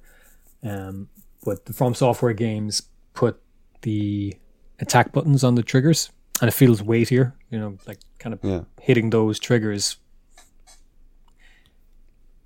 Kind of aligns better with the concept of like a heavy swing more than a, a face button does, and they they lifted that. You know, with the axe combat, it makes more sense for it to be on this kind of on a trigger basically. It Yeah. just feels it, it feels heavier feels weightier and it, it's kind of a good call but it's And definitely the something they took it from it's definitely something they took from kind of from software stuff. But um yeah like I, I I definitely prefer the way they it's kind of the risk of open world games anyway. Um Elden Ring and Breath of the Wild are definitely the approach I prefer to open world stuff where there's a bit more discovery. You you do want some indication that like the one of the ways Elden Ring does it is that um, once you realize that there's a certain type of thing in the area, whether it's like a, a kind of a catacomb or something like that, it gets an X is placed on it on the map Right. when when you've completed it. So when you when you discover it, it's added to the map, and then when you complete it, it's it's xed out. So you can at a glance see I've, I've at least done that thing. Whereas with God of War, it's literally a, a to do list on the left hand side of the screen. It has the name of the area, the percentage complete, then the types of quests. So if it's like find the ravens, it tells you there's three ravens in this area. There could be ten in another, you know, and you've found one of them or two. I like the fact that it's kind of telling you, yeah, there's something else here. Mhm. You know, poke around a bit more, but I wish it wasn't so Prescribed. where Yeah. it's just like it's a checklist. It's literally a checklist. I, I do like it to a sense, but I still think there's a balance to be had between the the Elden Ring approach, where it's just very, very abstract and kind of ambiguous. Um, sometimes a little too much, and then you know the far side of it is the Assassin's Creed thing, where it's just you know you've got five types of activity in an area. You've got the the watchtower one, the trailing one, the uh, you know you've just got mission types. And Horizon kind of falls into that trap a bit as well. I haven't even Horizon Forbidden West and Elden Ring came out within a week of each other, I think. Oh, right. Horizon for about a week, and then Elden Ring came out, and I, I haven't gone back to it. The other thing as well is I, I I I need a I need a new television. Do you? My TV is not designed for 4K games. It's Oh, you mean the one in your room? yeah, Yeah. like it, it works fine. It's fine for for 1080p, but stuff that is designed to be played in 4K, I am straining to see stuff. I'm, I'm, watching, you know, something squashed down to Right. half the size it's supposed to be, and I'm my eyesight's fine, but it's just I'm not getting you know any kind of text and stuff on screen. I'm just just straining a little bit. I need a new television. If anybody wants to, it's on my Amazon. You've got an wish you got an. Amazon wish list. Brian's feed picks are available. Feed picks are available. We we had the living room painted downstairs. yeah, what happened with the TV? Have it, you it checked yet? works. Yeah, it works. Okay. It works. Like my, my so for the listener, my mother, we put the TV flat somewhere safe and covered it, and my mother was unaware it was there, and something dropped onto it, and I was like, she was unaware. There's there's no getting angry. There's no whatever. But it was just a moment of like, oh shit! Like it's it's as much my fault for not like labeling it or something or forewarning. Um, but I thought it was clear when we moved it down the back that anyway, um, it works. It's fine. It's okay. But we've got a hole drilled in the wall where the you know where the cable from the dish comes in and um, goes out again and goes to somewhere else. Like literally, you know, I don't know. We don't have one of those nice little cable boxes. Somebody just took a big drill bit and drilled a hole through a wall. But they did it like two feet, two and a half feet up off the ground because we used to have, you know, big CRTV behind a unit, and it didn't make a difference. But now that we've a wall-mounted TV, there's just this fucking hole two feet out of the wall. Um, I was when we got these guys in, I was like, "Can you put another hole like three inches above the skirting board so it's a little more discreet, and we can tack the cable along the bottom and whatever." And they drilled the hole and they pulled out this like coaxial cable, but the ones for the TV or for the the Sky ones are like a sealed, crimped connector that they can't get off the end of the thing, and they're just like, "Yeah, just get the TV guy to come back out and take those off and put it back on." for you." It's like, oh. so we can't now. I have two holes in my wall with one cable coming out of it, and it's like, just get the TV guy to come out is a couple of hundred quid, right? It's not whatever. So, um, I'm looking online. I think I can get the tool that removes Yeah, these things and puts them back on for like 20 quid but it's such it's such a it's slightly galling because it's such a specific tool that I'm going to buy this thing and only use it once just for this. forever yeah it's so funny I need a I need a PPC coaxial fitting tool and it's like 20 quid I can get it but it's just like look, Well, like I I, mean, any- at least then you'll have it. You know, That's that's the thing. you could charge other people to to use it, or, or To you could, you to know, move their charge a cables. call out fee to to do their cables. Yeah, you could do it. Be a nice Yeah. little side hustle for you. Just get into television maintenance. Just get into yeah, to cable management and, networks. and- Um, anything going on in Cork? Any Christmassy shit happening? Are you going to anything? Gigs or shows or no, no, no. nice, nice restaurants or well, uh, you know what I mean? Not not like Um, no. no nothing. Anything going on in parks, food markets? You been climbing? No. No. I was gonna go climbing last weekend, but there was an Irish bouldering league thing on, so Oh, so I didn't. Um, let me see. No, Just trying to get a sense of if you're availing of the the things on offer in your much loved city, the real city's capital. Dead. The city's Huh? dead. The city's dead. It's dead. Nothing doing. Not much doing now. Um, It's kind of grim. I don't know. Was I talking about the jazz weekend? no, you went to see uh, the, the the new Power Generation, right? I did. I went to see. I saw three things. Um, I saw New Power Generation. Mm-hmm. That was on the Saturday night. That was great. Um, bit What was the disappointed. venue for these things? uh, New Power Generation was in the Opera House, Oh, very nice. and they were great. They were they were they were fantastic. They, it was a good crowd. Everybody was in a good mood. Um, But you were a bit disappointed that they didn't. This is point with certain. Like the there was a guy on stage. Um, trying to think, was did he play? I think he played an instrument as well, but he was also kind of like the MC. So he was doing like a lot of the, The band. you know, kind of like in, in the '90s. Prince did like kind of some rap stuff in tracks. Um, so there was a guy on stage to like do kind of rapping and rhyming and stuff like that. Mhm.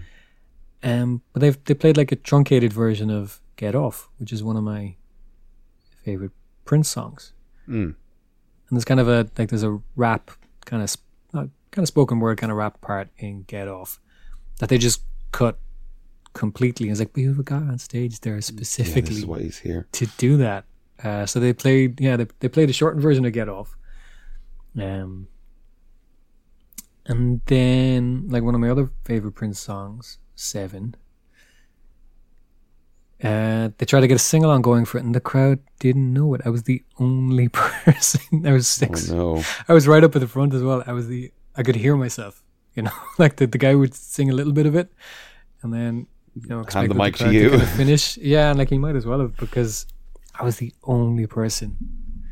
Um, I, I even I even like I took a video of it, which I can never post because um, I'm the only person singing along, and I can't hear myself, so I'm I'm kind of I'm out of tune, so Yeah. it sounds awful. Um, yeah, it was just funny that like I I thought that was a kind of much loved Prince song, but Uh, so the did crowd they, didn't seem to know it. Yeah, yeah, exactly. Yeah, the the, the band are obviously used to doing, you know, getting a bit of crowd participation for that one. And oh, sorry, one sec. Woof.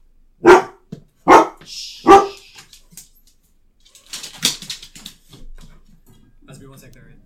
That's okay. Take your time. Where were we?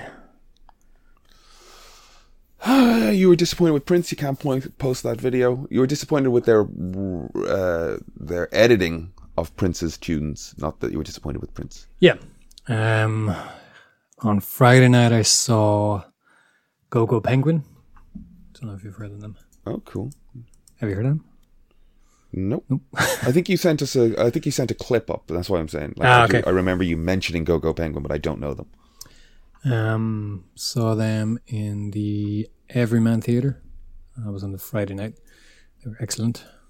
They're a three-piece instrumental jazz troupe thing. Cool. Um, they were great. Oh wait, no, I actually saw four things actually.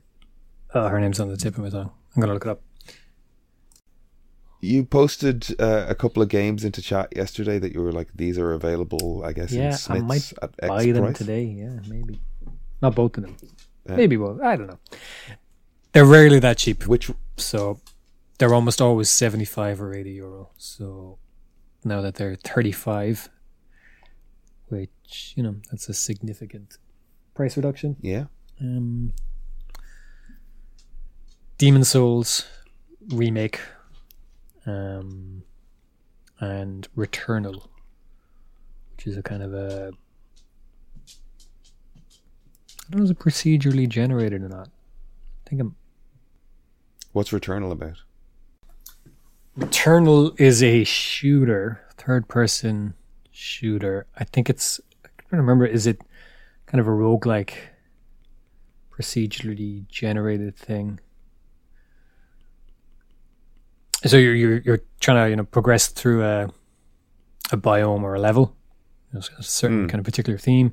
You can get certain upgrades and kind of power boosts along the way, but like there's usually some type of offset. So like you might get a you know something like increased rate of fire or increased damage, but there could then potentially be something like you might take like an extra percentage of damage. So you're you're each, each Right. run you do, you're you're kind of weighing up what kind of loadout am I going with in terms of like what types of upgrades am I going to try collect and kind of build my character up to.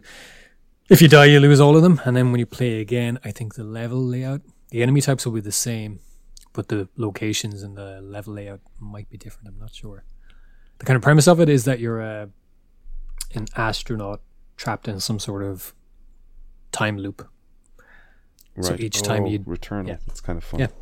Uh, so each time you die and you come back, you're you're you're you know you're trying to progress a little further Break each time and break the loop. Yeah. Um, it's kind of very fast paced, kind of arcade style shooters made by Housemarque Games, who that's kind of their specialty. They I'm trying to remember the names of a couple of their games, and I'm blanking on them. But they do kind of retro arcade style shooters. This is their kind of first foray into something. Usually it's kind of like a side scroller or something, kind of a retro Right. style. Whereas this, their kind of, I think it anyways, their first foray into a kind of a more modern third person kind of shooter style. But uh, it looks great. It's kind of fast paced. I've heard it's pretty tough, but um, I think it's maybe one of the most kind of highly rated exclusives on the PS5. So just never felt like paying eighty bucks for Yeah. for it, yeah. um, particularly given the you know the type of game it is.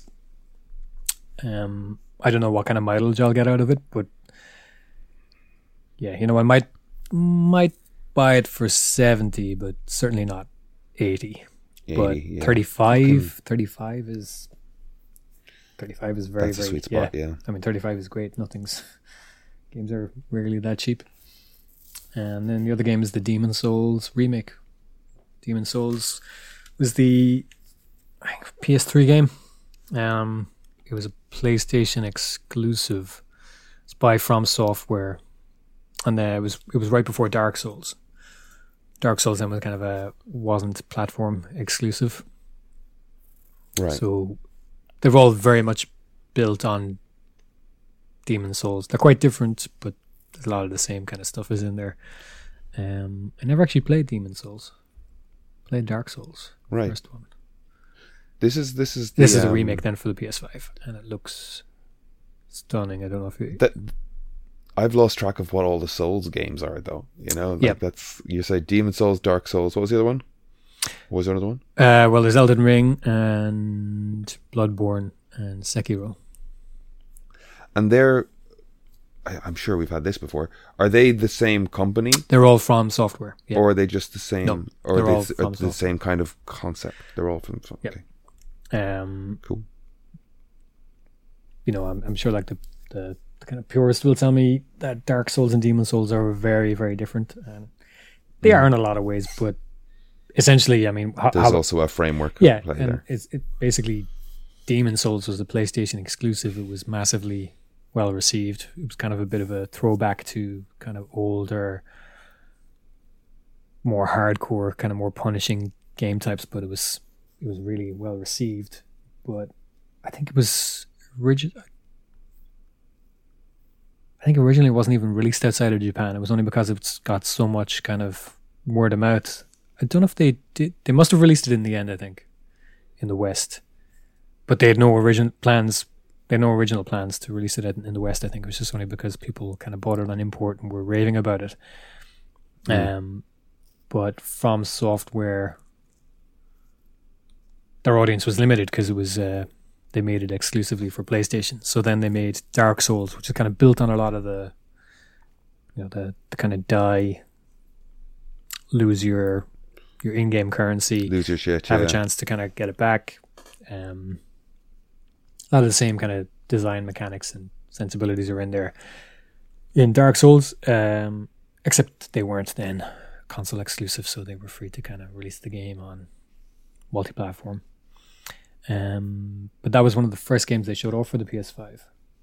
Was the Demon Souls remake, and don't know if you've seen it. I'm sure you have. It looks stunning. I'm sure I've seen clips, but the thing is, like, without having, without being kind of ingrained in the the game lore a bit, it the I think I could pick Sekiro out from a Demon Soul. You know what I mean? Well, well, the, the, the, the thing with Demon Souls, is like just even like I said, it was one of the first games they showed off for the PS5, and just straight away it was just there was a jump between like whatever the latest thing on on yeah. PS4 was, you know. Um, yeah, that is usually not 80, but it's usually around 75 as well. I think that's currently 35, so I might pick that up while while it's cheap.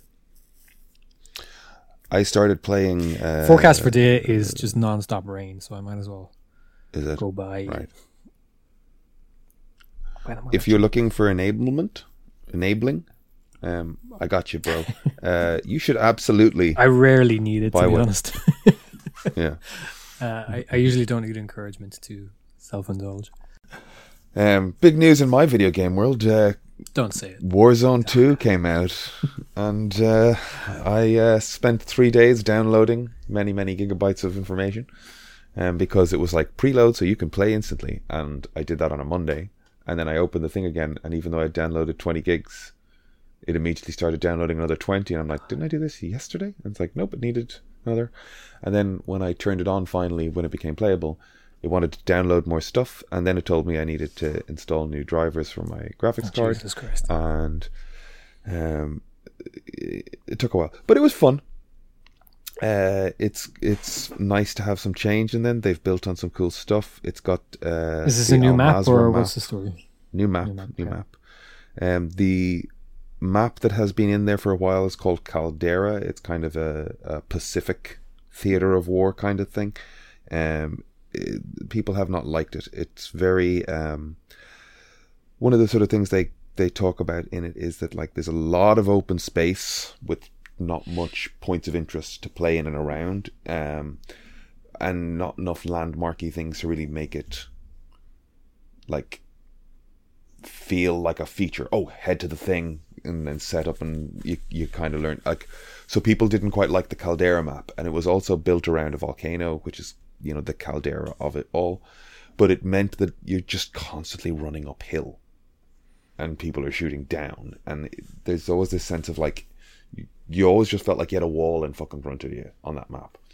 So it's nice to be in a, a different environment and they've reintroduced some features like you know there's a train knocking around the island and or the the space and um, that was always a fun drop on the Verdansk map being able to uh, to say let's let's drop straight in on that train and it's a moving target and you're running up down the line.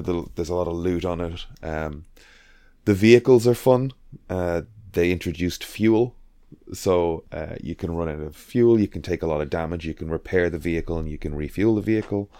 Um, they've got some cool helicopters in to begin with. They've got a little light one, but they've also got this big motherfucker um, that you know you you walk into and hop up into them. like if you hop out of the pilot seat you are in the back cabin of this thing that then hovers and it's like a little parachute platform that you can jump out of um, i learned that the hard way because i was trying to like crash it into something by jumping out of it. The way people, you know, like you bail out and it goes, "Phew," um, and I jumped out of it and I was like, oh, that fucking thing's just staying up there. Oh, and so I I left my helicopter in a sort of hover state. Um, it'll run out of fuel and whatever, but um, it's good fun running around a new map. But I guess I mention it as well because uh, a lot of the people jumping into it will have been kind of like a little more set up because the characters and the weapons are all being sort of like leveled up through buying the new Modern Warfare game for 70, 80 quid and playing that multiplayer angle on that for an age. And I just wasn't prepared to drop 70 quid to get access to leveling up characters, leveling up guns. So I, I do feel a little behind the curve on it. Um, but I've also got such a shitty internet connection that uh, it's still just going for a walk with my mates. You know, like I'm I'm the canary. You know, I walk into danger zones, maybe break a plate on somebody, get killed because my connection is shit, and then the boys come back in behind me and uh, clear the space. I go by the canary. um, it's fun. I don't know, like I know it's it's it, as much as anything, it's a joke to say I'm still playing Call of Duty Warzone, but it is fun. It is fun.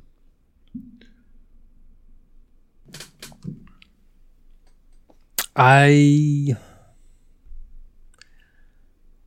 I get the appeal behind them. I'm always kind of tempted to dip in, but I just I don't know. They just like even stuff I love has a hard time holding my attention. You know, just Yeah. put it that way. Yeah. Um, Yeah, and it's like I, it's- I put about fifty hours into Hollow Knight, and I have a little bit left in it. I think I'm loving it. Hmm. It's fantastic, but I, I also just sort of get my fill of it, and then yeah. then I'm done. You know.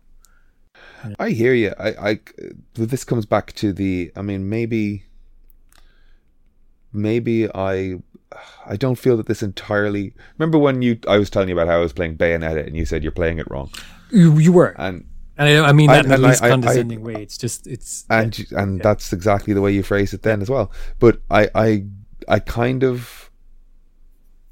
I kind of feel that way about your approach to Call of Duty because, But, like, the- because of how what I take from Yep. it. Because I don't give a shit about the game. I'm just and, and like that hanging that, out with my friends. That's kind of the hours. thing with you know. I'm just kind of. I don't know if this is necessarily true. I'm just kind of maybe thinking of it for the first time, but is it that a story sustains me more through something, Hmm. and that storytelling doesn't it doesn't have to be like very explicit or narrative. It could be like the it could be environmental storytelling. You know, it could be. Mm-hmm. It doesn't necessarily have to be dialogue and text and things like that, but like I've dropped off Elden Ring. I'm very close to the end of that. And I probably like they'll I'm sure they're gonna release DLC for it and I'll probably pick that up and I'll probably finish the main game and then then do that. I probably will get back into it. But that tells the story in a much more abstract way. Mm. So there's a point where you know the other type of storytelling like i said whether it's environmental or, or whatever that's only going to carry me so far probably as much as i'm enjoying mm. something. Um, and then with bayonetta it's got like just a nonsensical story.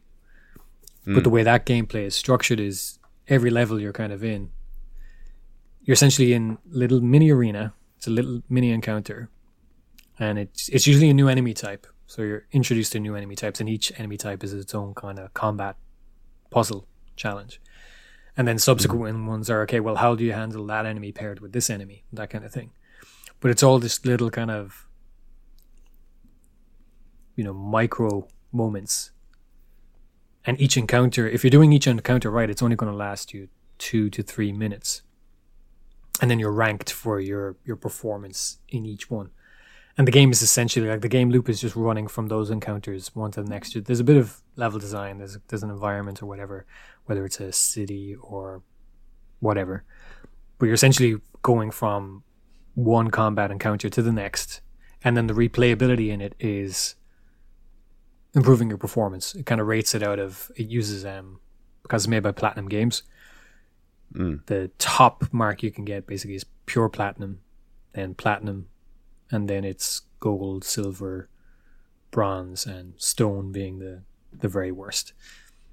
And the goal on subsequent playthroughs is to try to get pure platinum for every every encounter in the game. So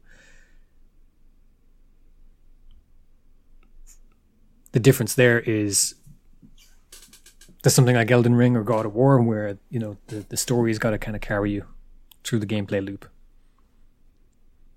And then you have something like Bayonetta or you know Warzone where it's it's just these much kind of smaller more obvious Encounters, encounters or and, experiences. yeah, yeah, Yeah, and that that's that's it. It is the like, I don't know, just like we had a.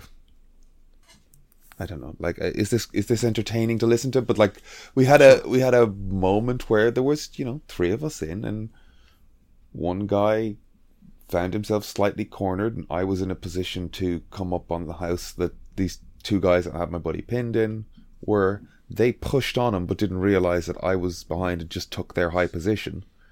And as they're pushing him, I just start laying into them. And suddenly they're running for cover. Paddy jumps into the building across the way.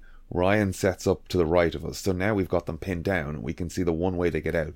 And suddenly you're talking to each other and it's just a, like there was so much shite and wandering and just aimlessness. And then suddenly we came together with a focus and pinned these two it was just a lovely turnaround, you know, and and when it works like that, when you go, we're doing a thing, yeah. And You like know, the, there's a the kind of sense the of- gameplay is emergence then from the you know the Yeah. scenario, and that scenario can be different every time because you're you're playing against real people and you're playing with other people, and yeah I guess. I like I, I do I do enjoy that. I just don't. uh No, I understand it. If it's if, if it's not for you, it's not for you. Like It's not even Like, yeah. It's not even thing. that it's not Like those- for me. It's just it's not something I I, don't go of, for them Demon Souls games, Yep. you know. So it's it's kind of the same thing. I uh, or taste, I guess. One of the big draws for me, kind of playing games, has always been the like the artwork and the aesthetic. You know, Hmm. so I know that is present in something like Modern Warfare and stuff, but the the kind of goal there is to recreate Yeah, oh, no, I'd agree you know with you. kind of real world military kind of stuff, and that's less Yeah. less appealing to my yeah, brain. I have no interest in Yeah. that, and I I I get it. Like Whereas I like get a, Demon Souls by- is a you know it's a dark medieval fantasy or something, and it's Yeah. Yeah. I kind of get annoyed with like the people that are really into it because I just don't actually enjoy fetishizing Yeah. the military. I think it's a I think it's a bad instinct. I that was something that really pulled me out of for the military. Um, it's just so apparent that that's that's all it is. It's that is all it is. Like it's it's a recruitment ad. Recruiting. It really is. Yeah. It's just and like that's fine, but I just I was much more interested in the film in the first fifteen minutes where I thought I thought it was it's just a much more interesting kind of arc that you've got this guy who who lives to fly doesn't fit in this regimented thing. So like what's a Hmm. natural progression for his character is like test pilot, you know? A guy pushing pushing The the, limits of what's possible, you know, and that I was Push it to much more interested in in that film than what was basically just a remake of of the first one. Actually, you know, as you say that, uh, it does feel like we came in at the end of a better film. Go completely, yeah. I, I never I never actually thought about that. I I in that moment I thought about the fact that I would have preferred if Ed Harris had played the Jon Hamm role because I just want more Harris Yep. on screen. Um, but as you say it, I'm like, oh, I would have much enjoyed, much preferred to see a film ending with him breaking in to steal the thing to break Mach 10, and you know still have to bail and and be uh, picked up in the desert somewhere, you know, going where the hell am I? And someone goes like that whole thing is fun, but it could have been the end of the Yep. movie. Yeah. Um, And like that, it, it still could have, you know, fulfilled every kind of goal they had of it being about practically shooting these these kind of aerial scenes. They could have had him do all that except to be, a, you know, a test pilot thing. Um, yeah. yeah, much more interested in that film than than what it ended up being. I think that's part of why I couldn't get into it. I will say I did enjoy Top Gun Maverick, but The more I think about it, the more I dislike it. Is the thing. I was bored at the time, and the more I think about it, the more I'm kind of like, "Fuck that film. I hate it." yeah, I don't, I don't, I don't hate it. I just, I do think you're kind of right on. Um, I loved that fucking hypersonic jet and the way it was shot and the And the design of it as well. the yeah, Earth bit was yeah, it cool. Yeah, yeah. it had a great. Yeah. Um, that's interesting.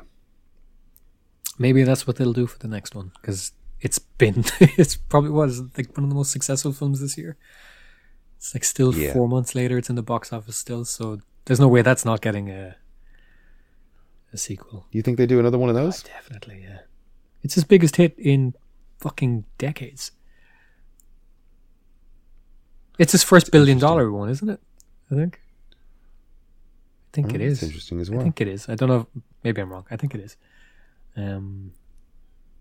Yeah, there's no way they don't make another one, but they also won't do the test pilot thing. They'll just do another. yeah. Why fuck He's with got it? another It mission. another- Yeah. Or maybe the trick is to Yeah. wait ten years before they, they do it again. yeah. He'll be seventy be then, though. 70. I- But hang, hang on, okay. Is to, He is is 50 the, is the the no is the first Top Gun set in a? Do they say when it's set specifically? Because th- there's no way they can't tell us that's not set in the eighties. Like even if they don't want to, be like they can't they can't retcon it and say no that was ninety. No, Yeah. they have to have put a fucking year Yeah. on it because just even the equipment and the, the Yeah. antagonists and So they, like, they say what's X amount the of years oldest after he Korea can or be in in Top Gun? Is you know early twenties, and this film is Right. literally forty years later. So he's got to be sixty in Excuse me? Maverick.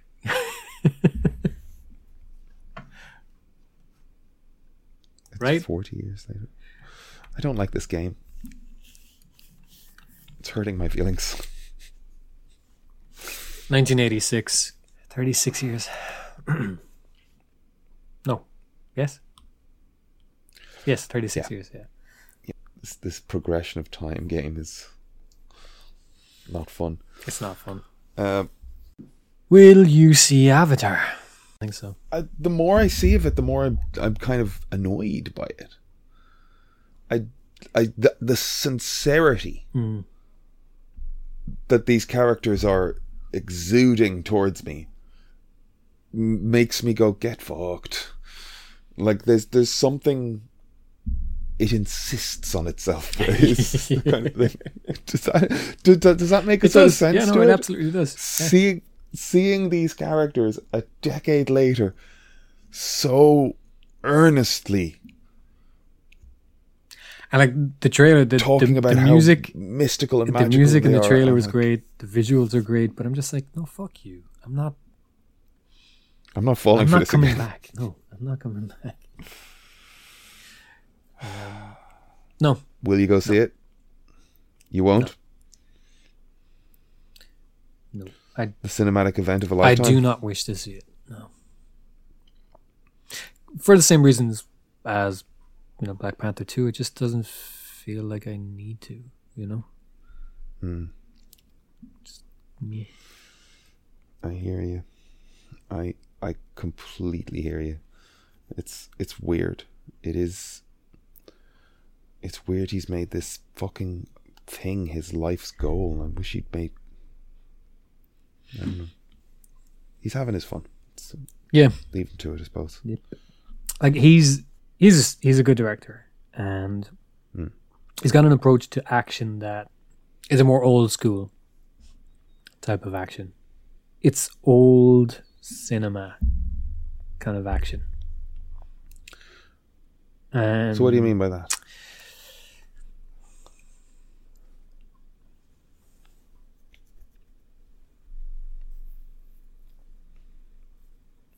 It's action in a kind of a narrative and rhythm sense first. And the visual part is secondary and that's not to say Okay. that visually it can't be, you know, iconic or eye catching, but it's coming from First the of all, has rhythm to serve the story. and the event first. Um, so it's action in the sort of Seven Samurai or Last of the Mohicans sense, which is good. Hmm. But but something about this uh, this just doesn't grab you to go and see it though. well, look when when it's Seven Samurai or Last of the Mohicans, you know, it doesn't need to be flashy. Hmm. When it's about blue alien cat people and giant robot suits, I'd like it to be a bit more stylish and interesting. Do you think there's any part of him that th- regrets the design that he landed on? Um, Like it feels like he's stuck with that aesthetic rather than. I, I To you know, me, I would feel I, stuck. I think with if you, I think if we were to happy with it. compare them, they've probably changed quite a lot since. yeah, I suppose. Um, we haven't really seen this film yet, but I think they've probably tweaked it and refined it quite a bit. Um, they've either made them less elongated or they've kept them kind of elongated, but they've maybe fleshed them out a bit, a little more, so they look less like a pipe cleaner maquette or something. Because that's Yeah, kind of the very skinny. yeah, they? they were too skinny. Didn't really work. Cats aren't that skinny. Like, it just didn't make sense for them to be. They were too skinny. that wiring. Yeah, they really were. They um choice. they did release a. Did you you didn't go and see the remastering of when they did the re-release of it? No. No. Yeah. That was there, but weirdly not.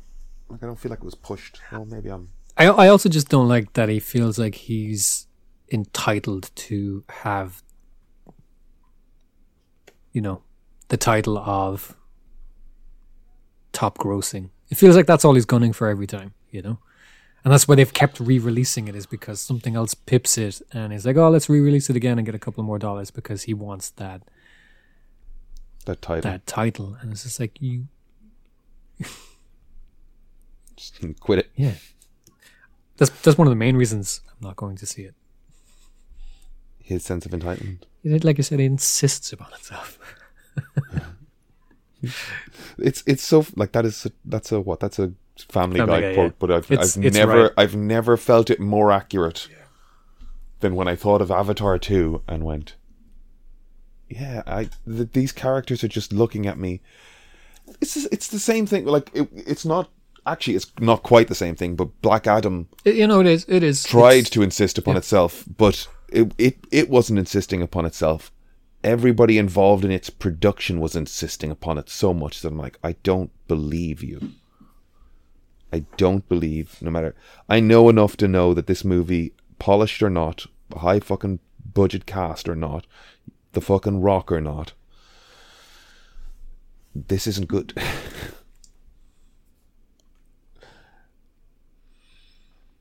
Black Adam. I can judge this book by its cover. You can. You know what you're getting from The Rock in a film. You know. Yeah. He's. It's not exactly got a whole lot of range. Doesn't matter what he's playing. He's he's going to be the same thing mm. every time. You know. Yeah. Do you think he do you think he ever pivots into like here's my dramatic role? He kind of has to, right? At a certain point you're just like I'm I'm sure. He, I'm sure Aronofsky will fucking pick him up for something, as he does. You know, when he's age appropriate. Um. Has he worked with Aronofsky before? No, but I'm just saying, you know, Or are you just Aronofsky kind of, you know, Mickey Rourke and The Wrestler, and now Brendan Fraser and Yeah. The Whale. Um, Is has that is that viewable? Is that seeable yet? Like, is it good or is it just hype? but again, this is That's this is another thing. Like, like before he made The Whale, I just felt like I'm being bombarded with the Brendan Fraser sympathy train, you know, and it's it's it's even more so now. It's it's like GQ's. I don't know. He's on the cover of GQ or something. Like, you know, Yeah, he's their man of the the year video. or something like that. And I'm just fucking. It's Yeah. been fucking crammed down my throat. It's like love Brendan Fraser, love him again, love him. I like, Love I him. did. I never Yeah. stopped loving Brendan Fraser. He won me over with Encino Man, with The Mummy, Yeah. with with George of the Jungle. fucking Jungle. I've always loved Brendan Fraser. Yeah, I don't know why you're insisting I should now. I every time I see him, I have nothing but affection for the guy. At this point, I am a little bit like either shave your head or get a fucking wig or something. Like this fucking this you know homeless cat look you've got going isn't helping anything. You know, like that's really superficial. But like he doesn't need to have this dragged through a bush wispy shit going on, right? Am I nuts? it's the least of my concern with. It I a hundred percent. A hun- I I just sometimes you see people in the world But like the, the, the I know that aesthetics is not a big issue, but it's like all you gotta do is that and anyway. award shows are political campaigns. They they campaign for them in the same way Yeah. someone does, and that's kind of what we're getting at the moment. And I'm just fucking Right. Yeah. yeah. I don't know. I just I've got a strong knee jerk reaction to Being just told. being told. over Yeah, just over just when over, something yeah. just kind of has just even a hint of insincerity to it. I'm just like, Yeah. I don't want it. Get it away from me. I don't think that the intent or the drive to cast Brendan Fraser in a role that gives him room to flex, do a good job, earn him some some I don't know credibility or or clout. I don't think that this is insincere. I do think that the media push after it, where they they've now decided that this is a meme to get behind, that's the thing that I'm like, would you fucking stop? Like, the internet loved Brendan Fraser. Oh, he's so pure. He's so It just feels calculated. Even Yes. even before this, I, I like there was. I think I don't know. Was she like fucking president of the Brendan Fraser fan club or something? But she had a a Zoom little call interview with with him. him. Yeah, and she just told him like how much support kind of he had. And I was just like, where did this come from? This Hmm. is just. Why am I seeing this? It's just it, like it, it really does feel like it's being funneled towards us. You know. I don't like it. Like him, don't like it. All that to say that uh, the Rock, yeah, I'm sure at some point he'll, you know, his currency will be some- worth less, and he'll, he'll need to pivot. He'll do his dramatical turn. I started The West Wing again. Is that your comfort watching? It's a little bit, yeah. Um, sometimes towards the end of the year, I'll put on like it would have been the Harry Potter movies or the like, like an audiobook of it. But in the last year or two, like we just said with Fraser, Sky have kind of latched onto the idea that, in the same way that at a certain point people latched onto the idea that Die Hard was a Christmas movie, and once they started insisting on Harry Potter or Christmas movies, and for the entire month of November and December, there's a Harry Potter channel that's just going to play the Harry Potter movies. I'm like, okay, well, you kind of oversaturated the thing I liked to do, and now I don't want to do it anymore, you know. Um, so I put on the West Wing, and I always skip the first episode. Why? I oh I I I I Intentionally? started at yeah. I always just started in the scene where um, Where Bartlet walks in? Toby. Or- Yeah, I just started at that scene because I think that there's stuff in that first episode that might have been um might have been news to people in 1994 or five. or Like the term POTUS. Yeah, Someone called POTUS is ringing you, and I'm like, I don't need this explained Yeah. to me by Rob Lowe, yeah. and I don't need him finding out that she's a call girl. I don't need the It's very piloty. and Yeah. it's so piloty and it's like hey i didn't go to this law school and that law school and graduate top of my class so that i could carry coffee to you the department head of this and the other it's like everybody's telling everybody their credentials and their roles and i don't need it i always i, I watched it twice and I was the second time i was like i enjoyed that no better the second time. I'm just skipping to the good scene at the end. Conversely, I've been watching Arrested Development again, and right. That- i don't think i can go back to that. Really, yeah. I watched it so much no, I- and then i was kind of so frustrated by the subsequent like revisit season. That's a great pilot. There, there, there's a point in that where I feel like I'm on episode two, and there's still 10, 5, 10 minutes left, and it's only 21 minutes long. It's a fucking great pilot. There's so much crammed in there, and it makes you care about, you know, the people yeah, just like, you know, Michael is expecting a promotion and you know, he cares about his family and his son and he's single dad and he gets screwed over and then just even his dad's reasons for yeah for screwing Yeah. him over and it's just it's a great pilot. It's fantastic. Yeah, he he does hang dogs so well. Yeah, yeah, yeah. Yeah. He's got some of the funniest moments in the show and he's he's the straight man. It's just Mm. it's fantastic. I do think about the um the um show up to my house tomorrow wearing a maid's uniform. Well, there's no way to misinterpret that. yes, there was. Except the one or something like that, isn't it? Uh, I've seen uh, TikTok has started to discover Spaced.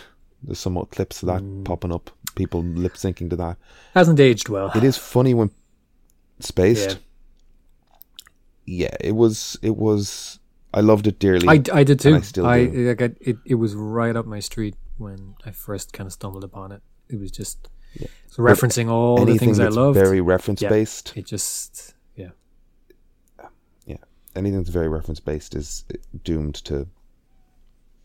You know, like there is a part of me when Neal Brennan goes, you know, Burr, Mulaney, whatever. When they like, there was a, another example I was listening to.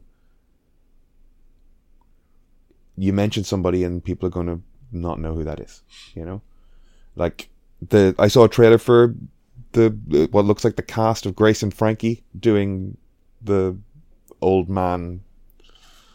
What was it called? Um, it's not leaving Las Vegas. Last Vegas. You know where they got like all the older actors and there's like they're gonna break out of the home and go to Vegas one last time and there'll be an emotional bit because somebody's you know dying or whatever the hell you know they're taking back their power. It, it's a type. It's an archetype movie. It's a it's a anyway. And it looks like the cast of Grace and Frankie doing it to go to the Super Bowl. You know, bunch of old ladies going to the Super Bowl. But like, there's like, you know, it's referring to specific players. You know, it's like, oh, this is your Gronk fan fiction, and it's like, I kind of know that something Gronkowski is a fucking footballer from. I know him from Conan. podcasts. But nobody's that's going to fucking fade. You know, you've made a you've made a you've made a transient piece of art. You've made a, a, a piece of art with a lifespan. You know, um, I think I said to you the um, there's a moment in a Bond movie. I think it's Doctor No. There's a moment where he walks past a painting, looks at it, and looks at Doctor No, and it's not not a word is said. But what you're supposed to understand is that painting had just been stolen from the National Gallery in, in the UK. And it was, you know, this is a little nudge, nudge, wink, wink, but it's like nudging and winking only works if you have the context. Otherwise, you're just like, I don't get it. What was that? That was weird, you know?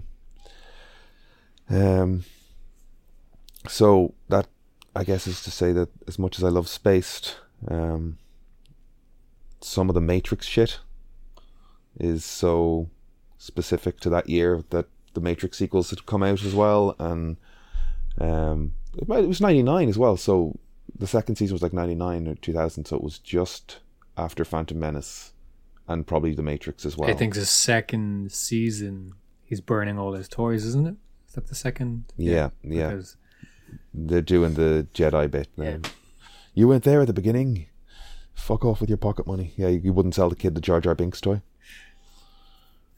Um, there's great stuff in it. It's just there's part of me that's like this is this is uh, it has a lifespan. Mhm. New audiences won't get, but Yeah. um, I don't know. I, I my love of reaction videos goes on, and I thing is, I- I think- I think new Americans audiences watching Shaun might of the get Dead it. for the first time. I think new audiences might get it, but it just only works once. Is the Yeah. thing. Um. Yeah, it's only fresh once, and it depends a lot on that freshness. It's so stylistically driven Mm. that it was interesting for a TV show, kind of late night, to have that kind of style to it. But then once you've seen it once, it's it, it's you know same as all the right stuff. Really is it's it really is style over substance. You know. Um, Mm. I think that's that's it more so than the just it being referential, because lots of things are like Wayne's World is still funny and there's lots of references in it, you know, but it's still funny because it's yeah. I don't think the reference is dated as much actually as it being so style oriented. That once you get past, once you've seen it, you've seen it, you know. Right. Did you um did you watch um did you Midnight in Soho. That's the question, yeah. No. Uh, it's not Midnight in Soho, is it? It's Last Night in Soho. I don't know. Something in Soho. I I think it, I think it's last night because it's like, did it happen last night or was it this person's last night? It's kind of that sort of Yeah, no, I haven't watched it, so I wouldn't know that. yeah. Uh, I Last I, Night in Soho. Nor have I. I haven't watched it either, which is kind of surprising Say again? because it's got things I like. I I feel like I should have watched it. I'm a big Wright fan, but I haven't. I haven't watched it. That's because deep down you know it's he's not very good. You know it to be true.